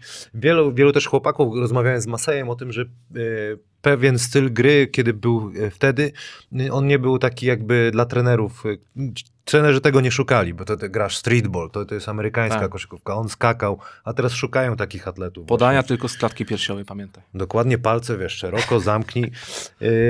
Kiedy na meczu byłeś ostatni raz w Polsce? To były chyba finały PLK 2000. Ale z, z, e, Cepter, Cepter Pro... Nie, Cepter. 2000, 2019, Anvil Toruń. A tak, by byłeś, nagrywałeś tam też. Tak, e, I to też jest, to jest super materiał. Pokazałeś pięknie polską koszykówkę. Bardzo mi się to podobało. Bardzo się cieszę i dziękuję Ci, że tutaj publicznie mnie za to pochwaliłeś. Cieszę się, że ten materiał wciąż wisi online. Bo, bo to powiem ci szczerze, to też jest taka fajna promocja tej polskiej koszykówki. Zresztą kibice, wiesz, we Włocławku, jak ktoś widział, to jest mega show, nie? Tam nie słychać nic, jak, jak jest finał, playoffy. Tak. Ja, ja, ja, byłem, ja byłem zszokowany. Wiedziałem, że jadę na finały, więc tam będzie na pewno harmider. Nasłuchałem się wielu. Ludzie z Anvilu, jak tylko, jak tylko dowiedzieli się, że przyjadę na mecz, to dostałem chyba dziesiątki, no, dziesiątki tysięcy. Zapomniałem, że nie jestem aż tak sławny. 10 DM-ów na Instagramie dos- dostałem, że weź ze sobą stoperki do uszu, bo możesz tam ogłuchnąć, bo naprawdę szaleństwo na tej arenie. Więc e, i, no i wszedłem tam i wszyscy na biało. Wszyscy krzyczą, wszyscy śpiewają. Nie no, kiedy mega, kiedy mega. jest ważna akcja, wszyscy siedzą cicho. Dla mnie to było, nie wiem, to było coś się- niesamowitego. To kultura, zresztą tutaj Radek Chyży wspominał, że jak jest obiad, on przyjeżdża, oni nie gadają o niczym, tylko o Anwilu Włocławek, że dobrze grają źle, także tam oni już e, jakby znają się kibice na tej koszykówce. Tak. E, E, kilka dni później byłem jeszcze w Toruniu No, i miałem zrobić dokładnie taki sam materiał. Tutaj pozdrowienia dla Kuby Konieczki, który właśnie zaproponował stworzenie czegoś takiego. okej. Tylko, że kiedy przyjechałem do Torunia, okazało się, że nie do końca wszystkim spodobało się to, że zrobiłem materiał o Anvilu. E, więc cały materiał, który powstał z Torunia, nagrałem mecze, nagrałem reakcje widzów. E, okazało się, że na wszelki wypadek lepiej, żebym tego nie opublikował. Jezu, groźba jakaś padła, czy co? Nie, to było bardziej kwestia praw autorskich. Aha, Bardzo- czyli Toruń nie chciał tego, tak? E, nie, Torun bardzo chciał. Może źle zrozumiałem. To, to kto? e, Chodzi o prawa do e, puszczania transmisji meczów bodajże. Czyli liga. Tak. I e, ja, żeby nie było, oficjalnie nie dostałem tutaj żadnej informacji, nikt się do mnie nie zgłaszał, ale z bardzo wielu różnych źródeł dostałem informację, że bardzo dużo osób może być niezadowolonych, więc jeśli będziesz robić ten materiał z Torunia, to lepiej, żebyś nie pokazywał zbyt dużo ujęć z boiska, bo, e, w- we, bo według prawa nie możesz po prostu nagrywać meczu, więc ten materiał z Torunia już jest e, taki, że wiesz, zamieściłem parę ujęć sprzed hali, zamieściłem parę ujęć, jak filmuję sam siebie na hali, ale nie mogłem pokazać ani widzów, ani, ani Kurde, boiska. to A szkoda, szkoda. bo ja tam zbierałem dwie godziny materiału, to jest naprawdę złoto. Biegałem między tymi zawodnikami, jak była feta, bo to był ostatni mecz, Tam gdzie jest Anvil, full cały gdzie czas, już no. wygrał. y, I wiesz, y, no, z tego materiału Ale pos- masz, może powstało, powsta- powstałoby złoto. Jakby co ten materiał mam. Jeśli e, dostanę zielone światło, ktoś się do mnie zgłosi i chciałby coś z tego To się stworzyć, zgłaszajcie, to śmiało, fajną, fajną... śmiało możemy coś z tym zrobić. Brakuje mi w tym, yy, tym materiale z Włocławka, tam opowiadasz, że i nagle stało się to. Chyba był Sat Almeida. Przestań. I tobie się kamera wtedy, tak? Nie, wyłączyła? po prostu wiesz, ja tam nie pojechałem filmować całego meczu, tylko pozbierać parę ujęć. A on dał taką I pakę, w tym kurde, momencie, straszną. i w tym momencie akurat, e, no nie filmowałem. Widziałem ten wsad, ale nie miałem kamery w ręku. To byś miał chyba z, z ile tam jest wyświetleń na tym filmie? Nie pamiętam. Już sprawdziłeś? A widzisz, spra- możemy fragment wsta w- wstawić w, w realizacji. 64 tysiące. No myślę, że do stówy byś dobył jakby tą pakę, jakbyś tą pakę. Kurde, może Kipi nam ten, Kipi nam wyświetlenia podbije chociaż ten. Słuchaj. Ale jak. Ale No jak, e, jak, no. mówię, jak mówię o tym wsadzie, to tam w górnym rogu, w górnym rogu w anotacji wrzuciłem bezpośredni odnośnik do tej akcji z, na, na, na, na YouTubie. Energa Basket Ligi. No tak, ale jakbyś to wykończył, wiesz. No No, teraz to, a gdyby co babcia miała zrobisz? wąs. Ale dobra, jedziemy dalej. A w, y, mecz NBA, ty byłeś w Stanach kiedyś, czy to jest... Nie. No to kurde, pięknie, wszystko przed tobą. Oczywiście, że tak. Ale emocje. No to co? Kiedy jedziesz? Wiesz co, ja zawsze, ja zawsze, miałem, co, ja miałem zawsze przeogromny problem, nie ukrywam, że jestem wielkim domatorem. Ciężko jest mnie wyciągnąć z domu, dlatego na przykład e, to jest, ja jestem takim człowiekiem, że jak mnie nie chce wychodzić, nie chce, nie chce mi się wychodzić z domu, ale jak już wyjdę z domu, to wow, ale fajnie, dzięki, że mnie wyciągnąłeś. Jak robisz tyle filmów, to nie masz kiedy wyjść z chaty pewnie. No coś w tym jest, wiesz. No, jak będzie mecz e, Śląska następnym razem tu daj znać, to, to, to podjadę z chęcią, bo też jeszcze nie, biłem, nie byłem, mimo, mimo że tu mieszkam. Kurczę, ale dziwnie, dziwnie bez kibiców hale e, wyglądają ostatnio, jak sobie puszczam tam jakieś wspominki, czy w ogóle NBA retro, to kurde, strasznie brakuje tych ludzi. Masz jakieś przecieki, czy e, NBA przyszłego sezonu by puściło wszystkich? Czy może na playoffy nawet O, puści nie wszystkich? wiadomo, ta sytuacja cały czas jest e, płynna. Tyle dobrego, że co, co czytałem wczoraj, mecz gwiazd będzie w marcu. Tak, mimo a wszystko, miało nie więc, być, nie? Tak, więc to jest coś. Ale Coś tak, nie wiem, czy to, kurczę, czasami nie wiem, już tak człowiek sp- sprawdza szybko ten Instagram, nie wiadomo, czy to jest jakiś fake news, czy nie, ale że się LeBron powiedział, że będzie fizycznie, ale mentalnie to go tam nie będzie. Aha. No ale, ale, ale będzie. Dla kibiców myślę, że to spoko. Y, Przeplatasz te filmy z graniem właśnie w Tukeja. Y, I, I takie pytanko moje, od, od którą, którą edycję masz pierwszą? Wszy, wszystkie edycje masz, które wyszły? Wiesz co, teraz jak sobie zrobiłem e, studio w, w tym moim biurze i sobie zrobiłem półeczki, to cały czas siedzę na Allegro i OLX-ie i skupuję wszystkie stare 2K, stare NBA Live, żeby mieć na półeczce, żeby to Mhm. tam fajnie wyglądało. Ale jeśli chodzi o granie w gry koszykarskie, no to pierwszą było chyba NBA Live 98. Ja, 90, ja NBA Live 94 to się tak jeszcze e, diagonalna kamera była taka, Tak. wiesz, grało. No piękne czasy. No właśnie, a NBA Live to tak sentyment, czy to już bez porównania, nie? Jednak z Znaczy, Tukejem. z tą- z tym- no, e, oni wygrywali w tamtym okresie. 2K dopiero wchodził później. Pierwsza edycja była 2K5 chyba, czy 2K4. 2K4 chyba, coś takiego. może nas po... Tak? Pan Adam wie, bo kiwa głową. Albo nawet 2K2.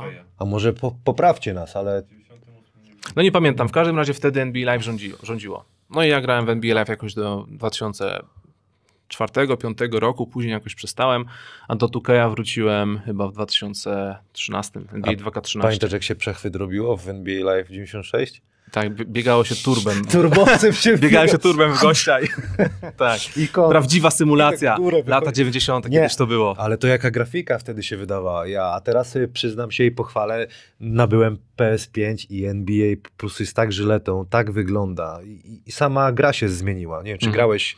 Widziałem, znaczy byłem u mojego znajomego, y, którym, u którego miałem okazję chwilkę sobie zagrać i faktycznie wygląda to interesująco, a jakoś tak, mam wrażenie, No. że to jest za mały przeskok. Za mały? No. Ja uważam, że dużo. A dużo, dużo grałeś? Jakby grafika grafiką, ale te, te jakby zachowania, walka jest nadal ulepszana. Chyba, Aha. że oni, no, Znaczy nie no, nie, nie grałem aż tak dużo, czułem troszkę różnicę, takie troszkę wolniejsze to się wszystko wydawało. Wolniejsze, trudniej się gra w ataku, Mhm. ale rzeczywiście ta jakby symulacja tej samej walki jakby i, i przyciskanie się na zasłonach, walka na, tam na deskach, zbiórka, to jest naprawdę już, już jest różnica. Jaram się strasznie, bo e, podoba mi się. Czyli czekasz, czekasz na... Czekam, nawet powiem więcej, chyba czekam nawet na e, NBA 2K22. Uuu, nie, nie mam parcia. Na początku myślałem, dobra, będę tutaj szalał, odświeżał F5, żeby tylko dorwać tego PlayStation 5, ale w sumie po co? ja, ja ten, no ja tak Ja wiesz... chyba tak później sobie to A zrobię. ja z kolei miałem tak, no, tak jak małe dziecko, nie? Jak wyszła, od kiedy gdzieś tam e, człowiek zaczął zarabiać pieniądze, to mówię, ach, to, to co 6 lat musi być, w dniu premiery walczyłem. Teraz mi się nie udało, co prawda, Mhm. ale wyskoczyło mi PlayStation 5 można kupić plus telewizor 8 tysięcy, nie? Czyli z telewizorem, bo, bo, bo po prostu tych playaków yy, nie ma. No dobra, NBA Jam, Grałem. Fajne, boom shakalaka. No, Pojawia się bardziej grałem w. NBA Hang Time. Na Ojej, PC-cie. Hank Time, też piękna tak, gra. y, To było takie fajne, bo to było taki pro, pro, protoplasta trybu kariery, bo tam można było stworzyć swojego własnego ludzika, rozwijać go, jakieś tam atrybuty dodawać.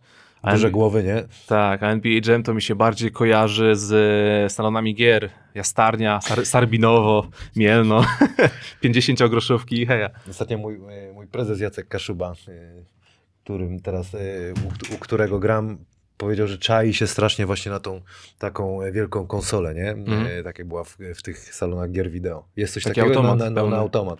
Jest coś takiego na tym, na Allegro? Widziałeś to? Na pewno, tylko że to wszystko jest e, Z 30 kapci pewnie, nie? Tak. sporo. Wiesz co, na, na OLX-ie widziałem jakiś czas temu prawdziwy pinball z kosmicznego meczu.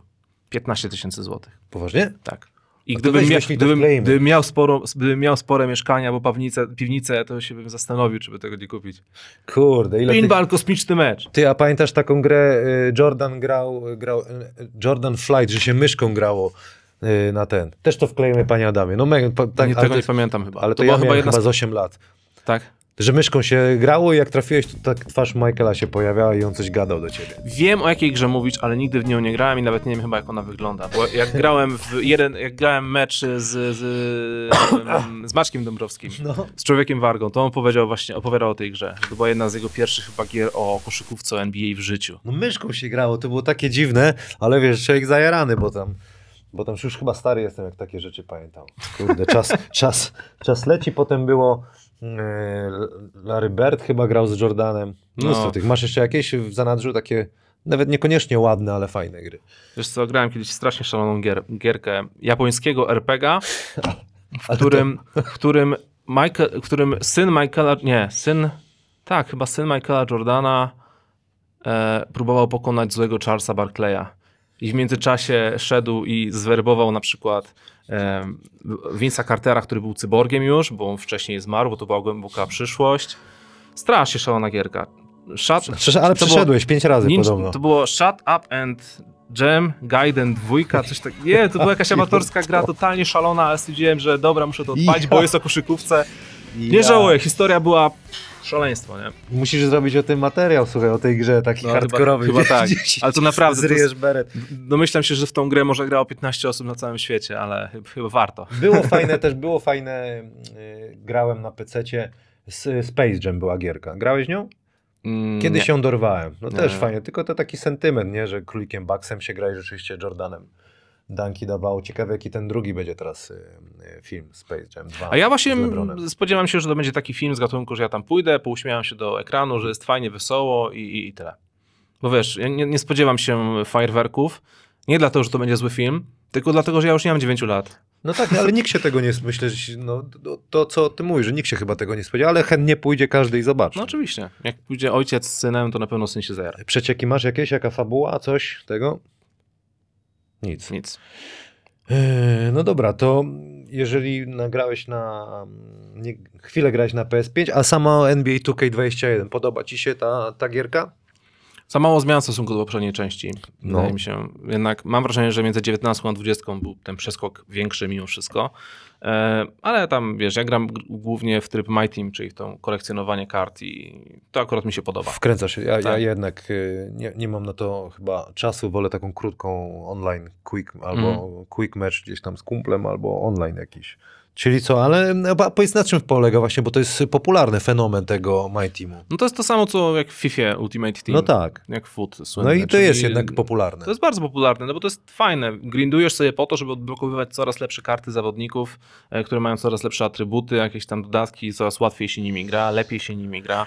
No i daje to takie mm, poczucie ciągłego progresu. Chyba o to chodzi dzisiaj, w dzisiejszych gr- grach wideo, żeby wciąż coś odblokowywać i dostawać, prawda? Jednak te karty, od pieniążki cały czas zbieramy, z punkty zdobywamy. Tak, to, no. to nakręca, nie? To jest jakiś kurde, jakiś uzależniasz tam To jest trochę hazard. Ja, ja osobiście nie, nie zapłaciłem nigdy ani złotówki na ten, tą wirtualną walutę w 2K, ale znam osoby, które w, wyrzuciły w błoto, można powiedzieć, 2-3 tysiące złotych na wirtualne paczki. No słuchaj, jak... Wiesz, ja, bym, ja bym wyrzucił 2-3 tysiące złotych, ale na prawdziwe paczki. Bo na przykład, bo te karty wiedziałbym, że mają jakąś wartość. No a, tak. tu, a w 2K wyłączą serwery za dwa lata i co? Przypomniało Nie mi masz się, jak, jak siedzimy na lotnisku e, w, w Moskwie, tam jeszcze w- jak grałem w Zielonej Górze i Christian Jenga, zresztą w Lakersach nawet grał, w Cleveland, Mhm. zobaczył, że gramy w Clash of Clans. Wszyscy pamiętają tam się mury, bo pamiętasz, taka na, na, na komóreczce było, budujesz, jest taki domek chyba i, wiem i mury się tam buduje i tak dalej. I on tak zobaczył, kurde, ale ty masz fajne mury, coś tam. Ja mówię, no tak Fajne to, masz mury. No fajne mury masz, czy oni cię tak nie niszczą domku jak ten, jak, jak mi, nie? Ja mówię, no bo trochę gram z rok, nie? Ja się patrzę, kurde, on za 5 minut ma lepsze mury ode mnie, trzy koła wywalił, wiesz, w minutę, żeby mury sobie kupić, także są tacy goście, nie? Co? Tak, ale na, na, na telefonach, na smartfonach to już w ogóle jest hardkorowo, bo tam te wszystkie darmowe gry, one są w 100% oparte na mikrotransakcjach. Albo tracisz na to czas, albo pieniądze. Hmm. Kurczę, to... Czyli to będzie kolejny ten, yy, do jakiegoś tego, yy, że to hazard jest. Znaczy, no to jest hazard. Tylko- Ukryty. Jest. Ukryty. Dobra, jedziemy dalej. Y, E-sport popularny się robi, kiedy NBA będzie? Bo będzie na 100%. Polsce? Liga. Na pewno powstanie. Myślę, że Marcin Wydaje tam mi, się, że, nie? wydaje mi się, że temat już jest bardzo, bardzo blisko.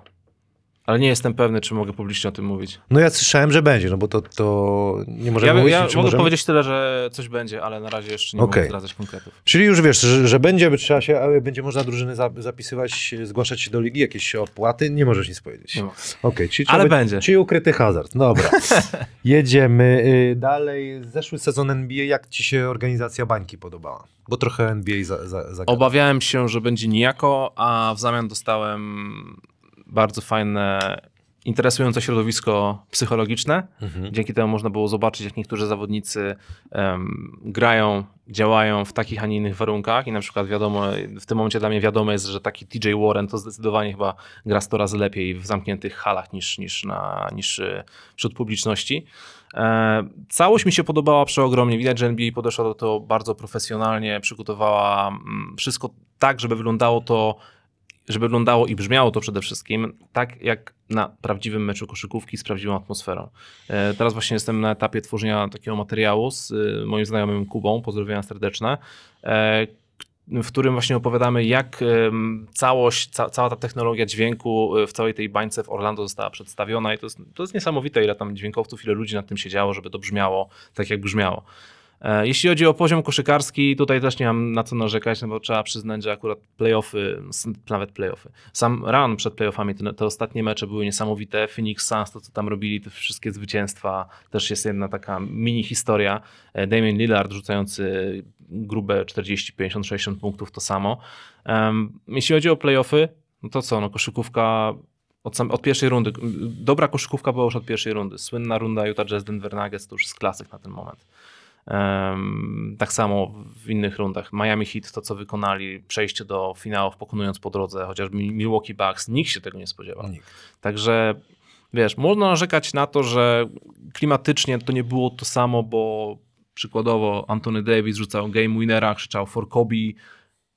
Nie było ludzi, nie było tam, wiesz, takiej energii z widowni, nie było tam kilkunastu tysięcy osób, które wrzeszczały podjarane, więc to jakby odbierało trochę magię tego, tego rzutu, który nie ukrywamy był niesamowity, ale stricte koszykarsko, jeśli, jeśli lubisz oglądać na przykład mecz NBA bez dźwięku, żeby sobie analizować, patrzeć na to, co się dzieje, sądzę, że każdy był zadowolony. A nie wypał tamtego sezonu to Clippersi jednak?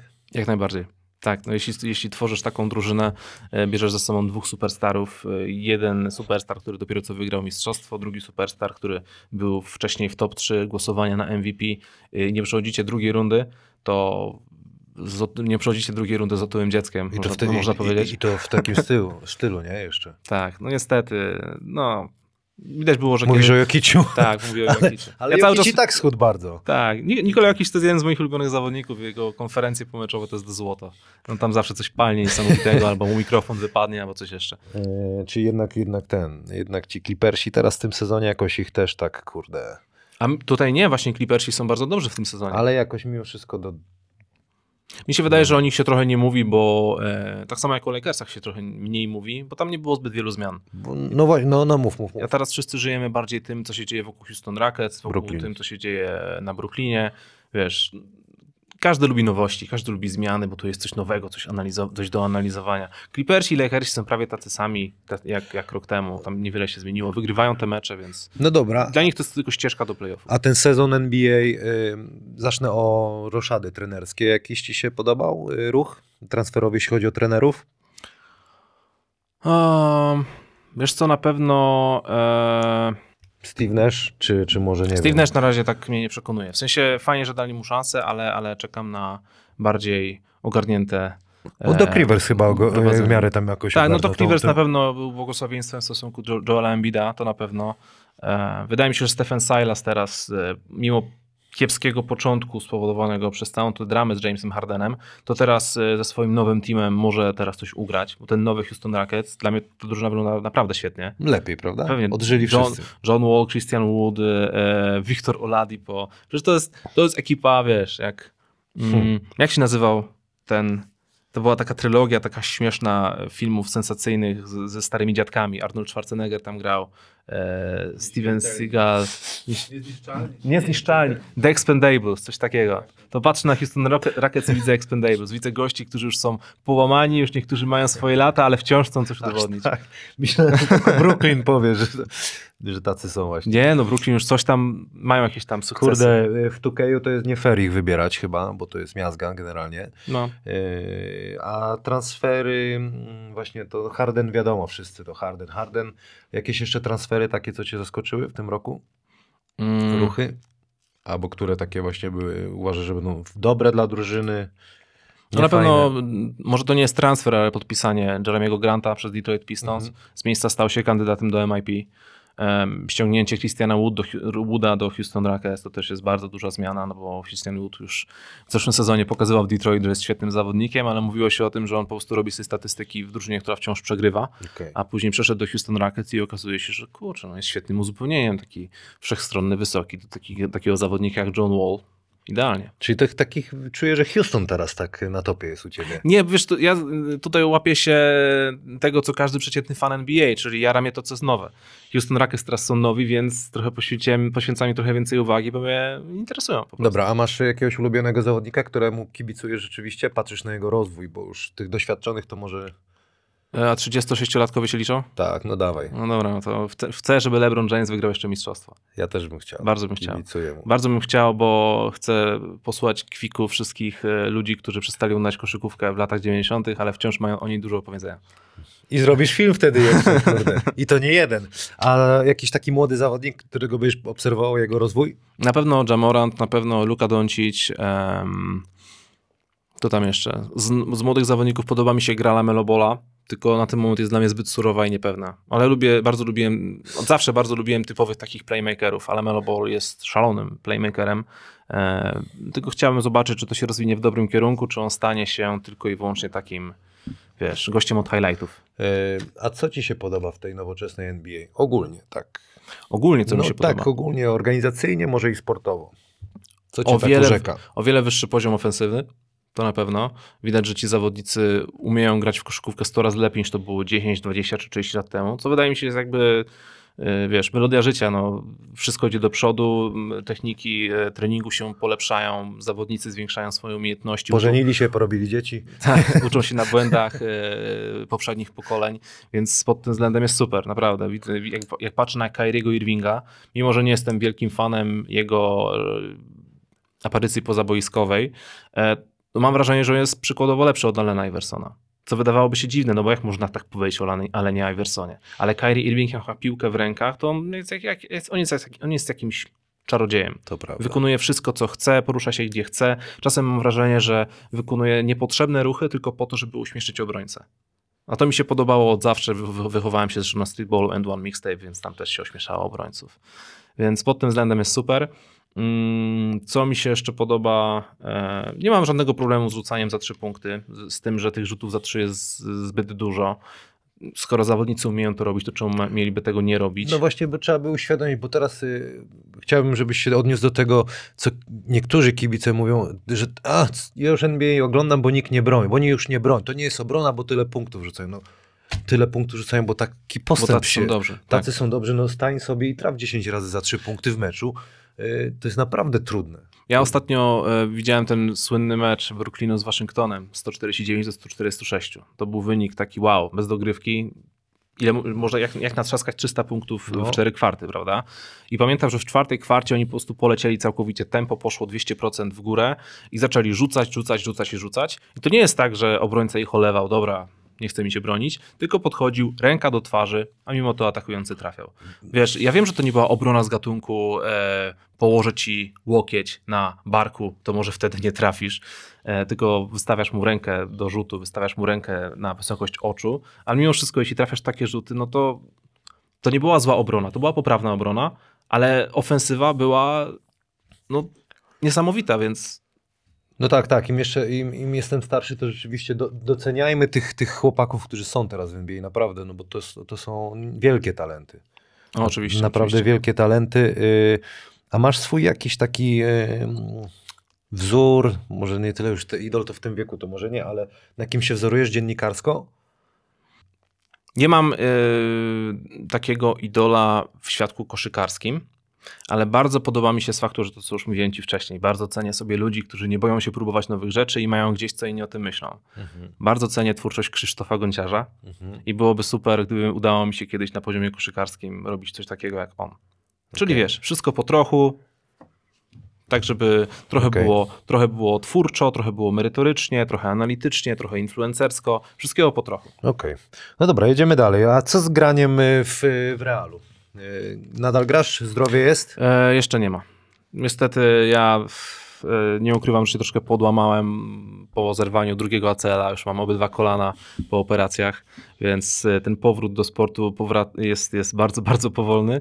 E, ale bardzo bym chciał wrócić do koszykówki tylko i wyłącznie rekreacyjnie. No ale to kolano rozwaliłeś na, na koszu? Tak, tak. No ja wszystkie kontuzje, jakie miałem, tylko i wyłącznie na koszu, więc Kurde, ja masakra. miałem setki razy skręcone kostki, skręcone kolana, dwa razy ACL-a. Mm, obyło się bez złamań. Tyle dobrego. Więc, e, więc ja po prostu czekam na to, jak już będę taki bardziej sprawny. Tam po, trochę sobie ćwiczę, trochę nie. Nie ukrywam, że nie robię tego jakoś super solidnie.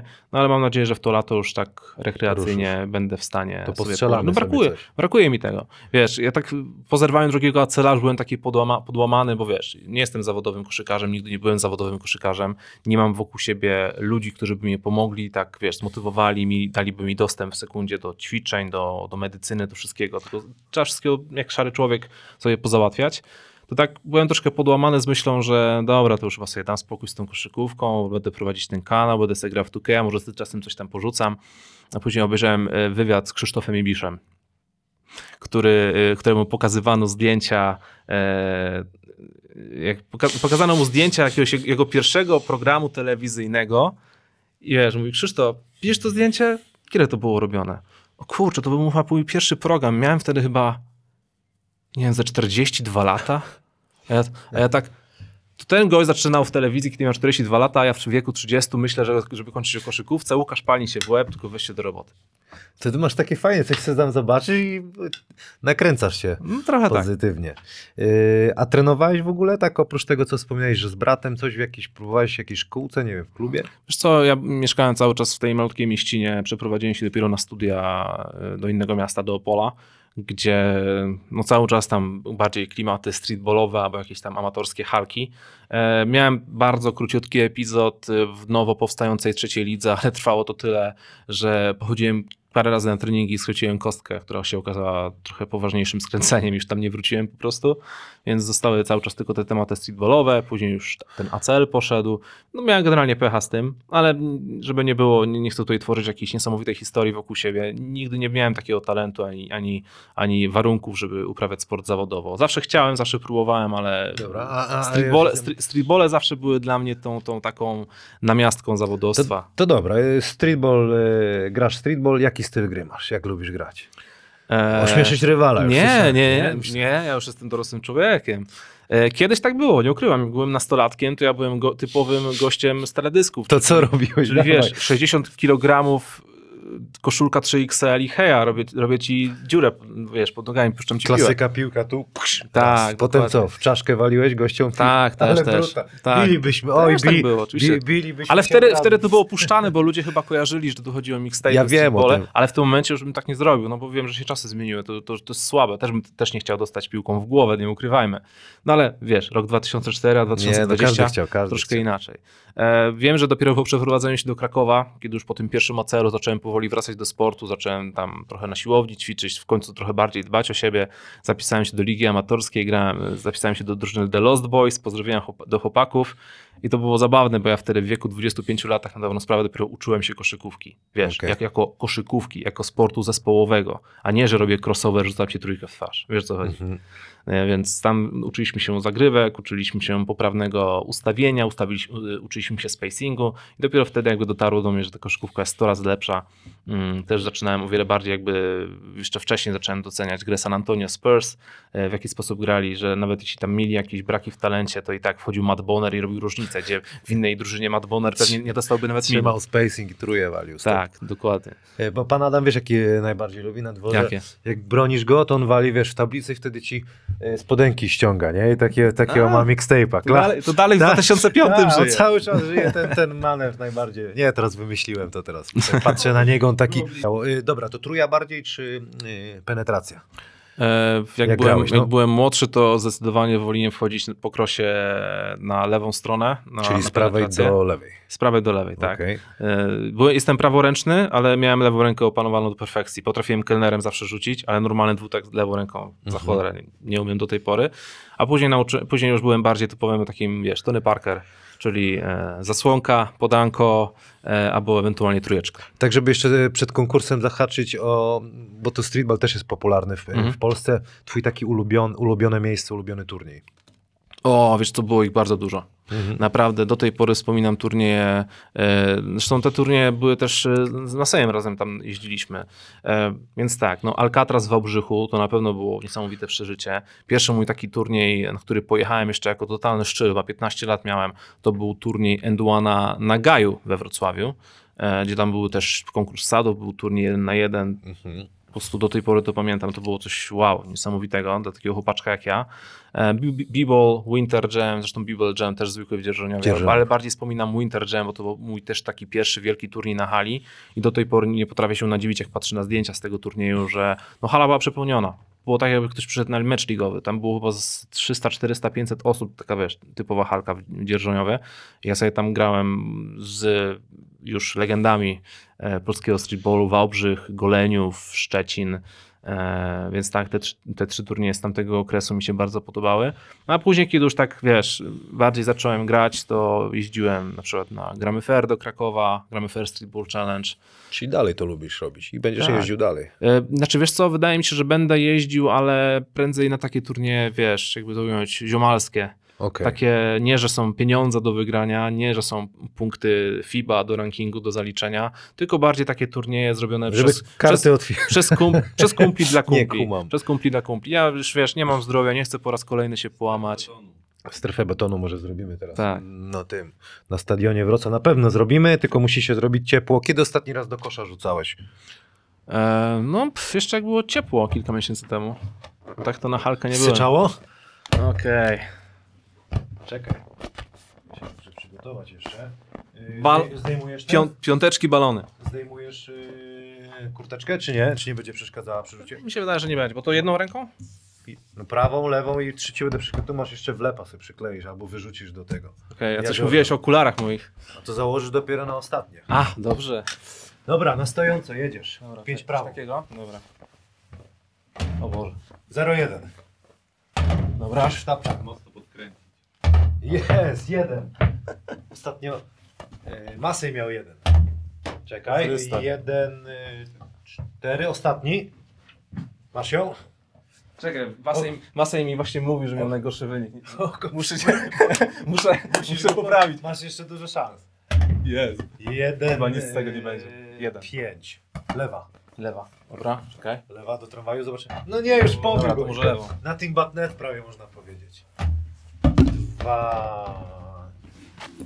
Dwa. Dobra. Patrz. Dwa jak mu syczy. Cztery. Jest. Dobra. Teraz załóż te swoje okulary i Czyli powiedz- tylko dziewięć? I, proszę cię, powiedz, zrób, cześć, jestem the Beat. Ja też to założę swoje. Ja mam bi- zbite mam okulary, patrzcie. Szybkie okulary. Z lewa, prawa? Jak się świat kończył, to sobie kupiłem w 2012 takie na rower. No powiedz, jest, cześć, jestem Keep the Beat. Ile mam jeszcze rzutów? I mam trzy rzuty do końca. Cześć, z tej strony Keep the Beat, to jest strefa Hanasa i patrzy na ten niesamowity rzut. O kurwa. Jasia, jeszcze, jeszcze raz to powiedz, to znaczy, cześć, jestem Keep Dobra, dobra. Jest, ba, babunia wpadła. Dobra, ostatni, tak? Nie. Ale Cztery. trafił, cztery. Niesamowite to było. Takie okulary możecie kupić na kuźnikach tylko. W monopolowym. Nie ma cyganek na kuźnikach. Oh man, keep the beat. Grałem z Masejem kilka razy jeden na jeden. Pierwszy raz e, mogę stwierdzić, że z nim wygrałem. W konkursie rzutowym trochę kurczę yy, się Mazej zdziwił, bo on chyba stanął, powiem ci szczerze, że ty to dobrą taktykę obrałeś, bo on stanął chyba za fotelem. Aha. Dlatego na jego obronę trochę Okej. obrony wezmę, że on sobie wziął jeszcze tego yy, e, obrońcę, Dimena. Yy, dobra, jedziemy. Pytania od kibiców. Zaczynam pytaniami z Facebooka. Twój brat jako pierwszy. O. Paweł Szwonder, Cześć, jakie Paweł. jest twoje najlepsze wspomnienie z basketem?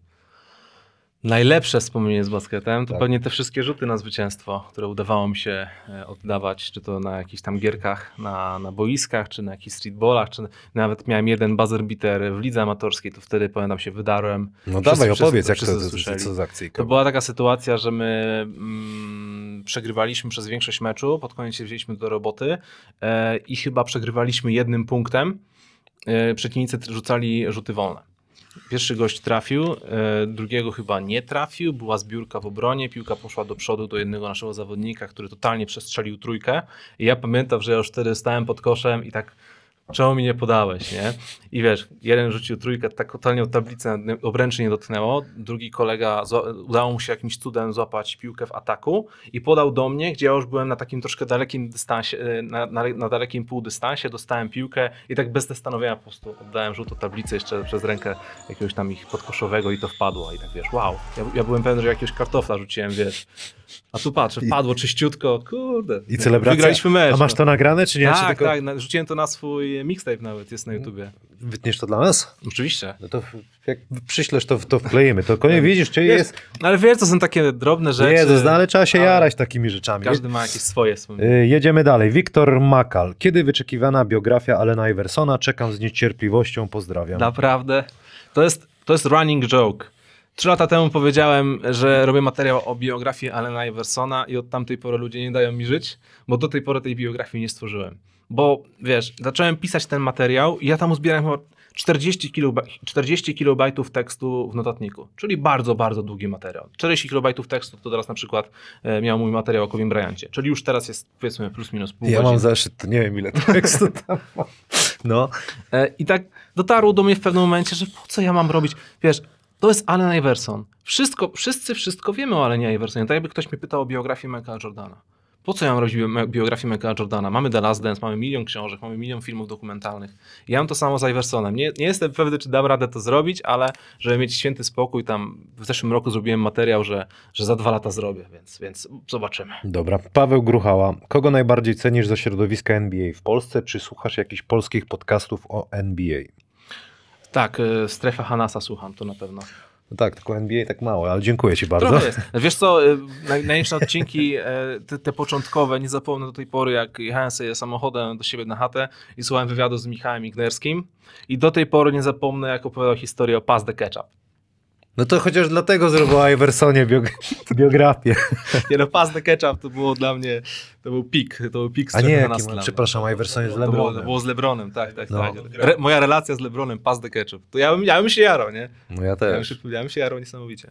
Nie, powiem ci szczerze, że nie, słucham zbytnio em, pol, polskich treści NBA, bo wiem, że to jest zdecydowana większość, e, zresztą nie ukrywam, jak też to robię, to jest przerabianie i przemie- przemielanie tego, co jest dostępne w wersji anglojęzycznej od bezpośrednich źródeł. Więc po co ja mam robić to z polskich źródeł, skoro mogę brać po prostu z bezpośrednich?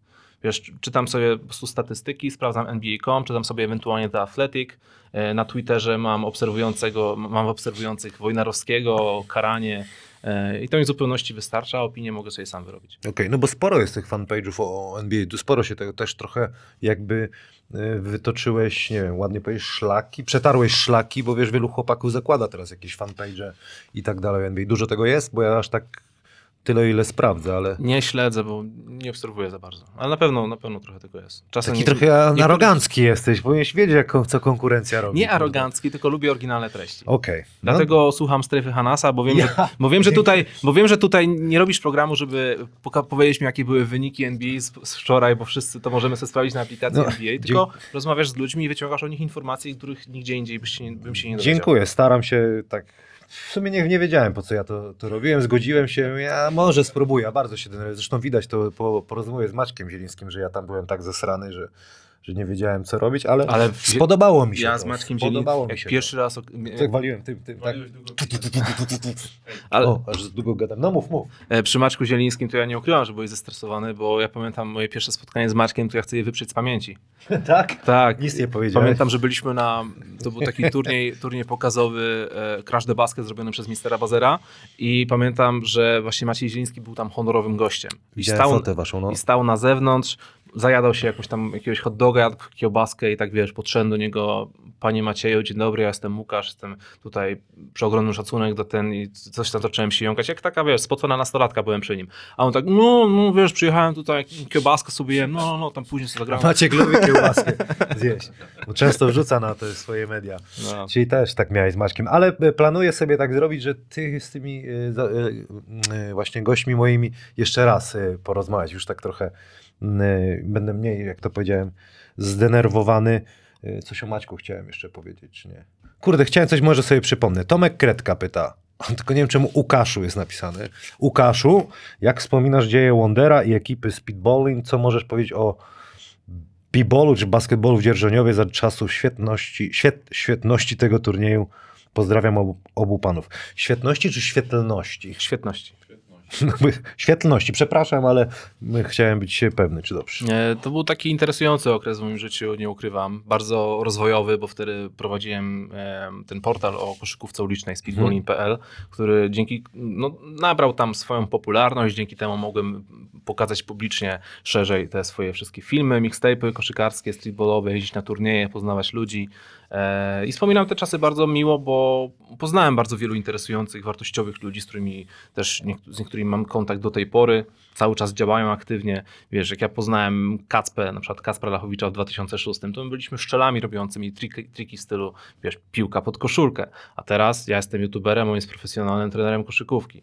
Masej też się bardzo zmienił, inni też się bardzo pozmieniali, więc, więc fajnie, że wciąż e, wiele osób z tamtego okresu wciąż w jakiś sposób tkwi w koszykówce. Widać, że to Przy- jednak że to jest coś więcej niż tylko okres w życiu, tylko prawdziwa pasja. Przy baskecie. No ładnie, żeś to ładnie, ładnie, no ładnie, ładnie mówisz. Bardzo ładnie, bardzo ładnie. Dziękuję. Y, Facebook KG, tak było napisane. Patrz, dopisałem, nie wydrukowało mi, to se dopisałem, żeby nie było. Cześć, w tle zdjęcia widać dużo książek koszykarskich. Jaka jest wasza ulubiona? Pozdrawiam. Nasza, nasza ulubiona książka to e, jest em, Dream Team. Mhm. Raczej, raczej najbardziej, najmilej mi się ją czytało, była bardzo pełna, była taka mięsna. I Bardzo cenię sobie, jeśli czytam książkę bądź słucham wywiadu i nikt nie pikuje przekleństw. Bo przekleństwa też są jakby taką szczerą, wiesz, sz- szczerym, szczerą ekspresją. No tak, emocje inaczej E, I wyrazisz. w tej nie? książce nie było jakichś strasznie dużo, ale trochę tam było i to tak podkreślało bardzo, jaka sytuacja panowała wewnątrz w Dream Teamie. Więc to na pewno książka numer jeden. Na pozycji numer dwa myślę, że bym rzucił wielką księgę koszykówki, bo to jest taka Biblia, można sobie walnąć rozdział przed snem zawsze. Eee, I, i, I wiesz co, bardzo poruszyła mnie książka em, o Alenie Iversonie, tylko że w, wiadomo, w negatywnym, negatywnym sposobie. Nie wiedziałem, że to wszystko wyglądało tam aż tak źle. I to chyba taka, taka topka. Em, Ja bardzo lubię y, y, czytać biografie i te takie właśnie, nie, że tutaj ciężko trenowałem. Stephen Kerr czytałem jego, no fajnie, wszystko Nie jest czytałem, grzeczne, wszystko jest grzeczne, wszystko jest fajne, ale ja rzeczywiście jak czegoś, ostatnio y, Stanowski mówił o, o, o książce Tomasza Hajty, mhm. że ona jest fajna, ale brakuje mięsa, brakuje tam jeszcze czegoś, że po prostu zapłaciłeś za coś, to chcesz po prostu coś fajnego sobie tam znaleźć, więc tak, tak naprawdę tak pamiętam najmocniej Denisa Rodmana biografię i Szaka, A Denisa Rodmana tą pierwszą czy drugą? tą pierwszą. Właśnie nigdzie nie można jej dorwać, a jak szukam Chyba, że, chyba, że... Zły do szpiku kości. Tak. Nie czytałem jej i próbuję ją gdzieś dorwać. Nie da się. Jak No jest na Allegro, to to widzisz. kosmicznych To wystawię na Allegro. Wystawię na Allegro. Słuchaj, no i tam szak, szak mi się podoba. To takie, wiesz, no pierdoły, ale jak gość kupuje dwa auta, żeby złożyć je w jedno, bo, bo się nie mieści, nie wiem, już nie pamiętam jaką markę chodziło samochodu, ale takie klimaty były tam. Tak, były. Ciekawostki. W tej książce Szaka też brakowało mi bardziej e, takiego poważnego podejścia. Miałem wrażenie, że to jest momentami zbiór skeczy i ciekawych No, historii. no, ale on taki jest, nie? No tak, ale fajnie byłoby dowiedzieć się czegoś więcej na przykład o całym tym jego problemie z Kobim. A niewiele tego było. Myślę, że on, to są takie ambicje, takie charaktery, że to nigdy pewnie ani jeden, ani drugi by nie odpuścił, nie? No pewnie tak. No dobra, Mateusz Kołodziej. Ile czasu Łukasz poświęca tygodniowo na grę w 2K? Chodzi mi o samą grę, a nie o montowanie i nagrywanie filmów na vloga. Jak gra wychodzi, to nie ukrywam, że gram sporo, nawet po kilka godzin dziennie. Ale na ten moment, e, szczerze mówiąc, już mi troszkę ta zajawka opada, już tam mam większość porobione, więc, więc e, grywam sobie, nie wiem, pół godzinki z rana, godzinkę max. Chociaż ja też gram wieczorkiem jeden meczek, zawsze musi No. być. do, przed spaniem. Piotr Jancarczyk, czy kibicujesz któremukolwiek zespołowi z EBL? Czy chodził na mecze Śląska? Największe pozytywne, a także negatywne zaskoczenie jako drużyna w obecnym sezonie NBA. E, Nie kibicuję nikomu WBL. E, Na mecze Śląska mam, mam nadzieję, że zacznę chodzić w końcu, jak te wszystkie obostrzenia trochę spadną. Chociażby dlatego, że już mam dość siedzenia w domu. Ten, Mhm. Zwykle siedziałem, si- siedziałem w domu zwykle cały czas, ale ten zeszły rok, kiedy cała pandemia tak otworzyła mi oczy, że już trochę za dużo tego siedzenia w domu. Więc, e, więc trzeba ruszyć tyłek, zobaczyć te mecze na żywo. Ale sam powiedziałeś, że jesteś domatorem, jest to tak... Jestem domatorem, ale w pewnym momencie przez tą pandemię już chyba trochę za bardzo. Już miałem Przesada, dość, już dość tego wszystkiego miałem. E, I ostatnie pytanie jakie było? Ostatnie pytanie było, tu już też mówiłeś o tym mniej więcej, ale pozytywne albo negatywne i negatywne zaskoczenie jako drużyna w NBA. Pozytywne i negatywne. E, negatywne. Nie no, pozytywne to w tym momencie można powiedzieć ten Houston Rockets, żeby tak daleko nie szukać. E, negatywne, spodziewałem się wyżej, że, że będą lepiej grać Portland Trail Blazers. No ale też mają problemy z kontuzjami, więc Okej. Krzysztof Gąszczyk, w końcu. Nadzieja, nadzieją był już wspólny stream z Tukeja. Czyli kolega jest zadowolony, dziękujemy, pozdrawiamy, jedziemy dalej. Marcin Marczewski, no w końcu, uśmieszek, piłeczka już nie może się doczekać. Yy, To kurczę, widzisz, tu nie przejechałem, nie skasowałem, bo to się powtórzyło. Mhm. Mikołaj Chmielewski, jak to jest mieć za współprowadzącego profesjonalne studio litewskiego środkowego? Niesamowite zawsze daje mi jakieś, e, wiesz, insiderskie info w związku z tym, co się dzieje w Memphis.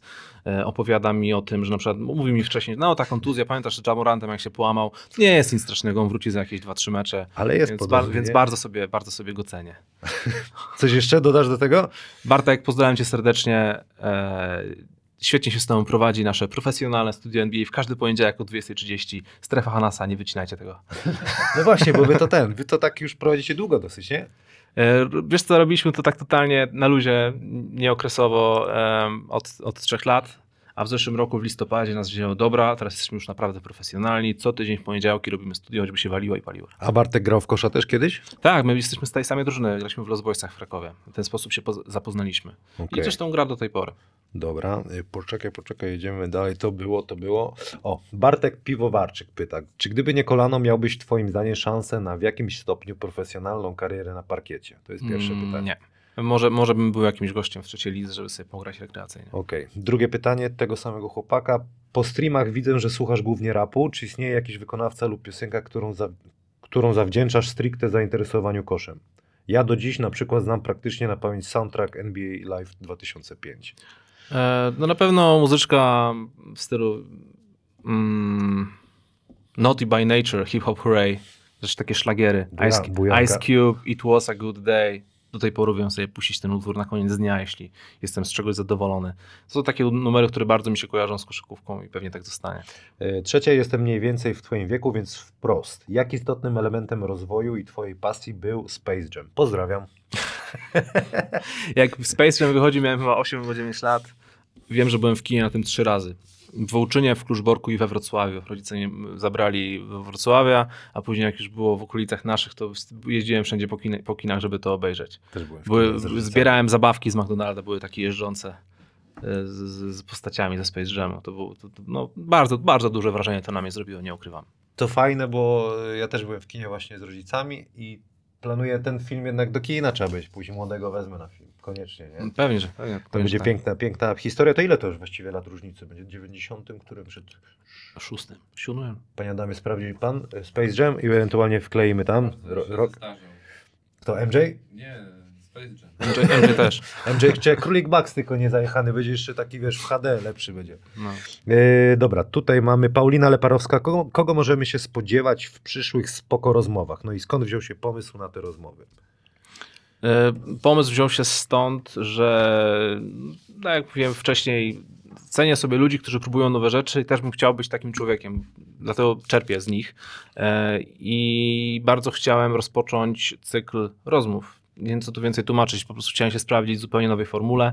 E, nauczyć się też bardziej rozmawiać z ludźmi, wypytywać ich o coś, wyciągać od nich informacje, więc stwierdziłem, że dobra, robimy sobie coś takiego, spoko rozmowy. E, no na ten moment był u mnie Rahim, MC Silki, Mosej. Pewnie puścimy nasze wywiady jakoś w, w podobnym okresie. Powiem Ci, że mam specjalny folder z gośćmi i w tym folderze mam chyba z 60 nazwisk I teraz po prostu kwestia mm, robienia researchu i umawiania się, kto będzie następny. Okej. Jola Daniel Afeltowicz. y, Wspomnienia z meczów Anwilu we Włocławku. Mówiłeś o tym, No, ale... mówiłem o tym chwilę temu. Czyli nie powtórzę, nie chcę ci. No, No dla mnie- powiedz chociaż. Dla No mnie to zrobiło to na mnie przeogromne wrażenie. Jedziemy dalej. Było o, Przemy- wiele, było, wiele, było o wiele lepiej niż się spodziewałem. To w 100% mogę tak powiedzieć. Przemysław Śliwa. Kipi. Ogólne pytanie egzystencjonalne. Czy żałujesz czegoś w swoim życiu? Takie też. Wiesz co, żałuję, że nie dbałem bardziej o swoje zdrowie w stylu rozgrzewka i w ogóle może dzięki temu bym uniknął wszystkich kontuzji. A druga sprawa, na pewno żałuję tego, że nie założyłem kanału wcześniej. Że nie byłem, wiesz, ja bardzo imponują, imponuje mi aktualna, współczesna młodzież. Niczego się nie boją, robią głupie rzeczy, próbują, robią, wiesz, jak im wychodzi, to im wychodzi, jest super i osiągają sukces bardzo szybko. Ja na przykład w wieku 30 lat zakładałem konto incognito, bo się wstydziłem, co pomyślą, kiedy 30-latek założy konto, na którym ktoś gra w gierki komputerowe. No trochę tak, bo wiesz, no w innych czasach się wychowaliśmy trochę. tak, nie? dlatego bardzo żałuję, że nie robiłem tego wcześniej. Wcześniej byłem zawsze tym gościem, jak to Rahim ładnie ujął e, w swojej biografii, byłem człowiekiem z tylnego siedzenia. Zawsze byłem gościem za kamerą, zawsze byłem gościem, który coś organizuje, który przedstawia kogoś, promuje kogoś e, i to było fajne, ale do czasu, kiedy dotarło do mnie, że nie uda mi się nic więcej z tego zrobić, więc, więc żałuję bardzo, że nie, nie założyłem kanału na YouTubie, żeby wyjść na ten pierwszy plan i zacząć budować coś od zera. No dobra, no a to kiedy taki y, poczułeś moc? Kurde, rzeczywiście to jest to. Teraz to YouTube? jest, po- no to jest moje pytanie, jakby YouTube. No to co robisz teraz? Że tak myślisz, kurde, to rzeczywiście ma sens, są z tego pieniądze i niech to trwa. Pamiętam, że jak zrobiłem materiał taki półgodzinny o Isaiah Tomasie, temu, temu co grał w Bostonie, tym, tym niskim, No, e, to on się bardzo przyjął. Na ten moment ma chyba coś około 250 też wyświetleń, 250 tysięcy wyświetleń e, i to się rozeszło wszędzie, dostałem multum komentarzy i zaczęli się po prostu ludzie do mnie odzywać, że chcą się wypromować, coś tam robią obóz, jakiś produkt, coś tam e, i dotarło do mnie, że okej, okej, tu ma tutaj potencjał nie tylko jakiś tam, żeby się spełniać, ale też po to, żeby zarabiać pieniądze, więc, więc od tego się zaczęło. super. Y, to już było, to już było. Maciek i Janiczek. Top 3 meczów, które najbardziej zapadły w twojej pamięci. O ja. Dobra, no to pójdę na łatwiznę. 81 Kobiego Bryanta. em, Mecz, w którym Nate Robinson w ostatniej kwarcie rzucił chyba Brooklynowi 22 punkty i doprowadził do dogrywki. Coś takiego było. Pamiętam, że widziałem ten mecz, byłem zaszokowany, co ten Nate Robinson wyrabia. No, Mm, I, i trzeci mecz. e, jeden mecz z finałów, tylko nie pamiętam, który Celtów i, i Lakersów. Z y, 2000, tam, który to był 10, tak? Jedziemy dalej. Krystian e, Ćwikła pyta, czy prywatnie często grywasz w basket, a jeśli tak, to gdzie można cię spotkać? Pozdro. No na pewno będę grywał, jak już wrócę do pełni zdrowia. No, E, gra, grywam czasem na Bruchowie, bo to mam bardzo blisko. Fajny Orlik tam jest, nieopodal. dobra, to mamy, to mamy. Dobra, ostatnie pytanie z Facebooka prawdopodobnie. Mhm. E, Mateusz Smolik pyta, nie, przedostatnie. Mateusz Smolik pyta, czy kiedyś byłeś na meczu NBA, to powiedziałeś, że nie.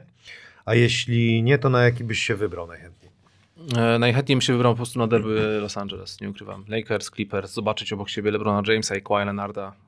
Kawhi Leonard był swego czasu jeden z moich najulubieńszych zawodników. LeBron do tej pory nim jest, więc, więc tych dwóch gości bym chciał zobaczyć po prostu obok siebie, jak idą face to face. Następne pytanie. Koszykówka łączy kilka ciekawych zajawek. Czy jako fan NBA interesujesz się również butami? Znasz nazwy modeli, śledzisz premiery, a może masz kilka par?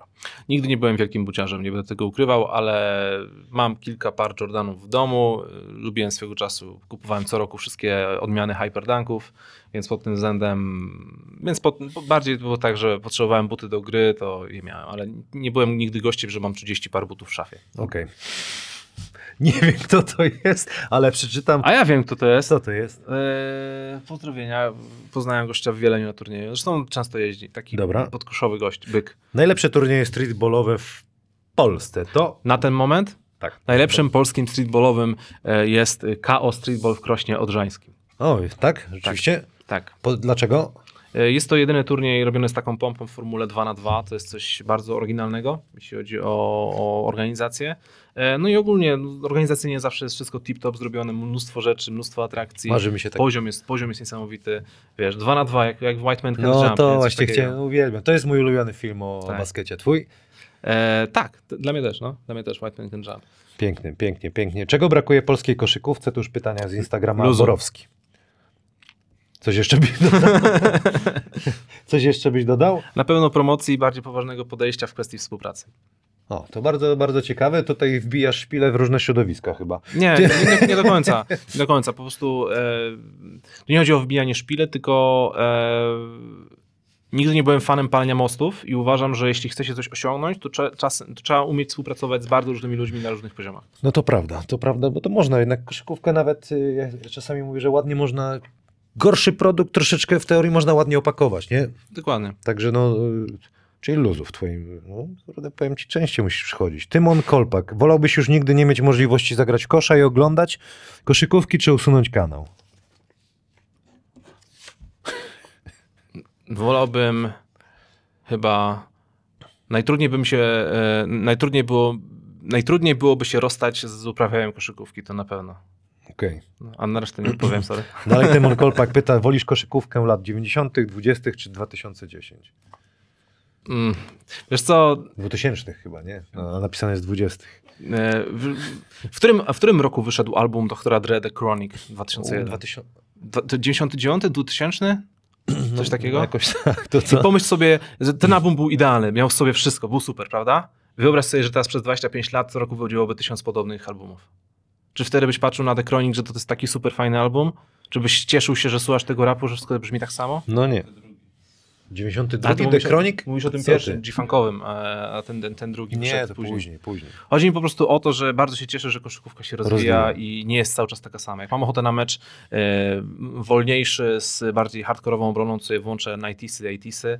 Jak mam ochotę sobie obejrzeć coś współczesnego, włączę współczesne. Jak mam ochotę Dokładnie. popatrzeć na streetball, to sobie pyknę Steve'a Francisa. Zdrowe podejście. Little Brown James pyta. Nie wiem, wytłumaczysz mi o co chodzi. Pro basket. Ok, znak zapytania, bo o wielu tematach mówicie inaczej.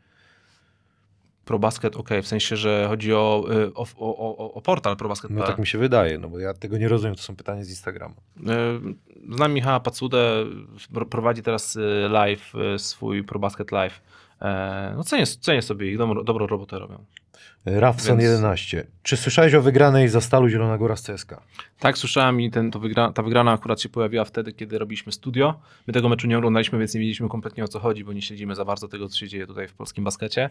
I nam po prostu czat cały został zaspamowany, że to jest po prostu największe osiągnięcie polskiej koszykówki od lat. Okej. I to później zobaczyłem, że faktycznie to było coś takiego wow, nie? Kurde, a myślałem, że to jakby ten z Olimpiakosem obronilibyśmy, to byłoby zwycięstwo w historii zostało najlepsze. A jednak to już wspomnienia tylko w mojej czaszce. Grabowski Roland, kto był twoim największym rywalem w KNBA? Jest coś takiego? Tak, no tam grałem właśnie w tej lidze amatorskiej. I dlaczego to było Yellow Pigs?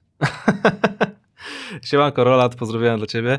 Eee, Yellow Pigs. E, pamiętam, była taka drużyna, graliśmy z nimi i- Yellow i, to bardziej polegało na tym, że e, tam było dużo chyba brudnych fauli, wiesz? My się tam trochę, Dirty bili, basketball. trochę się biliśmy na tym parkiecie, była taka, taki, taki niepisany hejt był między nami, więc... A ty jesteś taka zaczepa, czy nie? Wiesz co, byłem, że... byłem przy ogromnym... A to się ma, to nie jest tak, że byłem. Ale dobra, to inaczej. Trzeba akty- uaktywnić tylko U, było. powiem to inaczej. Na żywo jestem e, łagodny jak baranek, nie szukam konfliktów, ale jestem na boisku zupełnie innym człowiekiem.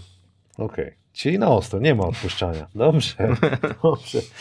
Paweł 2007, czy, czy kupi, ale napisałem kipi, może się przeliterowa. Czy kupi ma jakieś nagrody indywidualne z turniejów kosza? Pozdrawiam. Mam jakieś tam pucharki za turniej 1 na 1. W jednym turnieju tam wygrałem MVP w ogóle. E, W KNPA swego czasu byłem, naj, naj, miałem najwyższą skuteczność za 3 punkty. Jakieś tam pucharki były. No Fajnie, to się dzieje. H. Konowalski, czy po kontuzji kolana dalej sobie grasz? No mówiłeś o tym, ale Tak.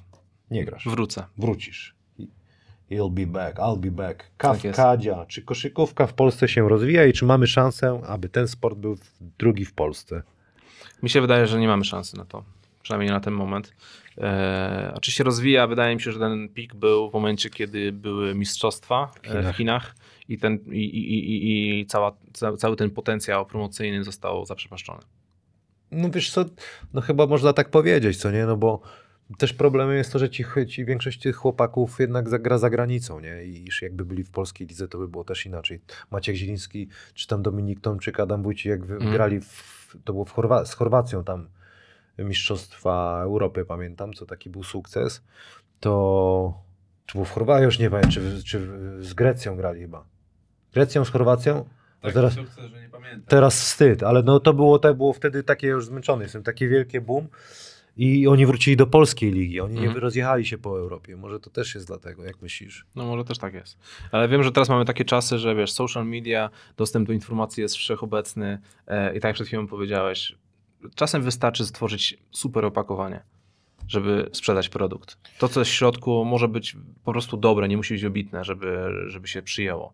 No właśnie, dobre, o to Więc chodzi. brakuje, żeby więc tylko, żeby nikogo brakuje, nie oszukać więc, po prostu. Tak, ale tu nie chodzi o oszuk- oszukiwanie, chodzi o to, żeby zaprezentować coś, że coś jest naprawdę super, żeby przyciągnąć do siebie fanów sportu, żeby nagle zwrócili uwagę, że w ogóle taki sport jak koszykówka w Polsce istnieje.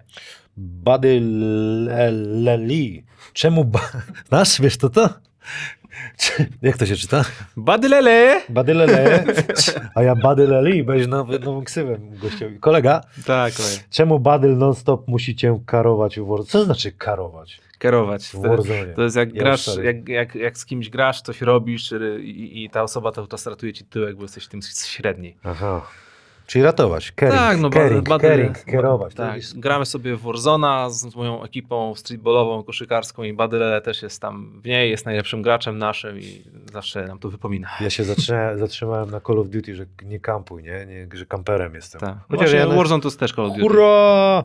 Zuza Gedek, oh my god, czyli chyba jest fajnie, że ten, że, Pozdro, że jesteśmy. No excuses, Kurka pyta się, a ja kiedy? No to nie ten podcast, Coach Kura. Jeśli mógłbyś być członkiem sztabu jednej z drużyn, jaką, jak byś wybrał i dlaczego Warriors? Tablizm, beszki, beszkę. Te ksywy są dobre. Mamy czas jeszcze, panie Adamie? Chwilę? Dobrze, jedziemy. Chciałbym być, e, jak już, to w sztabie właśnie San Antonio Spurs, chociaż Warriors też brzmi całkiem w porządku. No to szybko. Wojpa w 14. Co sądzisz o nadchodzącym drafcie 2021? Nic nie sądzę, bo za bardzo nie interesuję się tym, nie, nie interesuję się młodymi talentami, dopóki nie wchodzą do ligi NBA i zawsze to na studiach e, właśnie podkreślam. Kurde, ja nie wiem, jak jeszcze byś jeszcze człowiek jakby NBA ogarnął polską ligę, jeszcze ogląda Mhm. uczenie, to masa, nie masz czasu. Ja, ja, ja nigdy, ni- nigdy się nie lubiłem bawić w, robienie eksperta z czegoś, czym nie mam pojęcia, więc ja o tych młodzieniach, młodzieniaszkach nie wiem nic. Super. Dowi- Dowiem się, jak będą wchodzić do ligi. Super. Wojciech Kliszewski, jako wielki fan NBA 2K, czy uważasz, że na olimpiadzie jest miejsce na e-sport? Jak najbardziej. Tutaj ma ogromny potencjał sportowy e, i dlatego, dlatego zresztą normalne kluby NBA w tym momencie mają już swoje drużyny własne esportowe, w których można wygrać spore pieniądze i wszystko jest bardzo profesjonalnie zorganizowane. Jedyne, jedyne czego brakuje w 2K to takiej pewnej, e, takiego wyrównania poziomów. W sensie, żeby to było sprawiedliwe dla każdego, bo jest, mówi się o tym, że na przykład są pewne mety w grze, że jak, jak masz metę w grze, to znaczy, że to jest najbardziej przesadzone, najbardziej skuteczne, najbardziej takie silne i masz na przykład 200 możliwości, na przykład 200 różnych archetypów gościa do stworzenia w trybie, ale i tak wszyscy tworzą e, tego samego gościa, bo on jest to, tą metą, że naj, najłatwiej będzie się nim wygrywać. I właśnie brakuje mi w Tukeju tego, żeby troszkę wyrównać te szanse, żeby te drużyny były bardziej zróżnicowane, żeby każdy mógł znaleźć jakiś swój styl gry, żeby było to sprawiedliwe. Mhm. Kurde, to w ogóle jakaś masakra. Ja myślałem, że NBA jest takie proste, a tu widzę jakieś mety, 200 archetypów. Aż tak to się zagłębiłeś w tą giereczkę? No tak, no pewnie, że tak. Jaki gość, kurczę. Muszę jakieś ten, musisz jakieś szkolenia online robić, chłopie. Robisz? Nie. No to może zacznij, wiesz, wiesz płacał. Robię klipy na drugim kanale, tym, tym gamingowym. Nie, czekaj, bo ja już zgłupiałem teraz. Yy, to było, to było, to było. Przemek Kaliski, czy dajesz radę monetyzować swój kanał? I nie mam tu na myśli wpłat od fanów, a wyłącznie YouTube.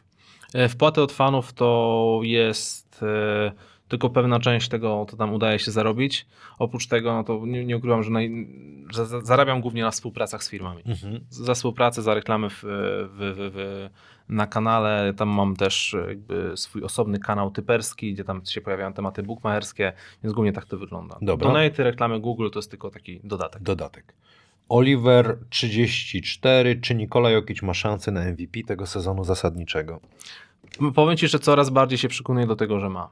Gra na takim poziomie, że śmiało można by mu to dać. Tylko tak jak ostatnio gadaliśmy z Bartkiem podczas y, studia, e, wydaje mi się, że jakby dostał MVP w tym sezonie, biorąc pod uwagę to, że mamy wciąż obok siebie takich zawodników jak, nie wiem, LeBron James, Luka Doncic, który co prawda nie jest jakiś super w tym sezonie, w sensie super, jest super, ale oczekiwaliśmy czegoś więcej od niego, to wydaje mi się, że takie potencjalne MVP dla Jokicia będzie za 10 lat wspominane jak, jak MVP dla Steve'a Nasha. Czyli wiesz, czy na pewno zasłużył? Przecież Kobe był wtedy w świetnej formie. Czy jeszcze byś po ten. Ale, ale, ale ja osobiście chciałbym, żeby dostał. Czemu nie? Yy, Marce, nie, tutaj skreśliłem niepotrzebnie. To J Kubik 08, kto według Ciebie ma największą szansę na finał NBA? No, ze stronie, po stronie zachodu Los Angeles Lakers wydaje mi się, że to są najbardziej takie e, pospolite, pospo, pospo, pospolity typ. No. Na wschodzie mamy trochę szaleństwo, bo ciężko to ocenić. Chciałoby się powiedzieć Brooklyn Nets, no bo mają teraz tą taką paczkę, ale obawiam się, że oni równie dobrze mogliby pierwszej rundy nie przejść. Kurde, bo, żołnierzy nie mają do takich. bo i takie wiesz, bo w jednym meczu mogą rozstrzelać 50 punktami, ale chodzi o 7 meczów w ostateczności, maksymalnie w playoffach, więc może być z tym trochę problem. E, wydaje mi się, że wciąż na wschodzie najbardziej niebezpieczni są Milwaukee Bucks. Jednak, ale Mhm. kurczę też, całe zawsze te sezony zasadnicze super, a przyjdzie co do czego i zawsze jest.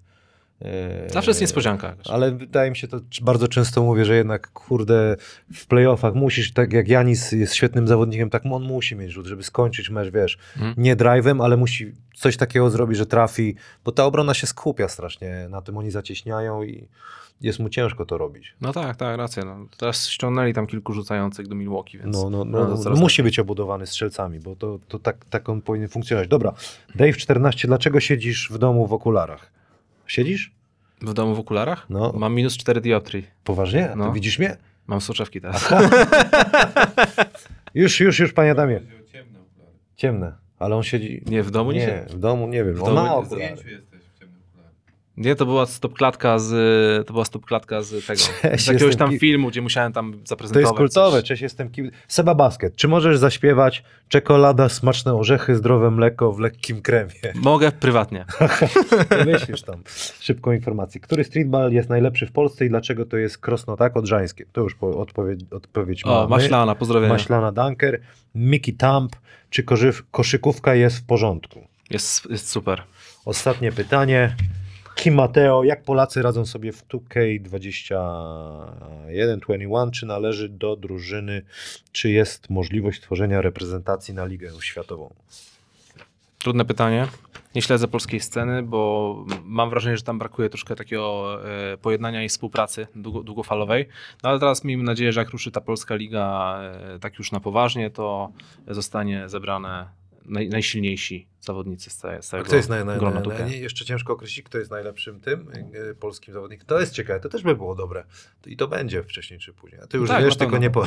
Nie, ja nie, nie, nie, ja nie wiem, naprawdę nie wiem. Ale nie powiem. Słuchaj, dziękuję ci bardzo, fajnie było. Dziękuję bardzo. Poznałem cię Żółwie. y, trochę, trochę lepiej. I co teraz? Co, jakie masz plany? Jaki film?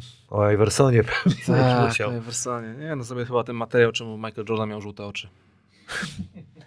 Moim gościem był Kim The Beat. Do zobaczenia już niedługo. Dziękuję bardzo, trzymajcie się.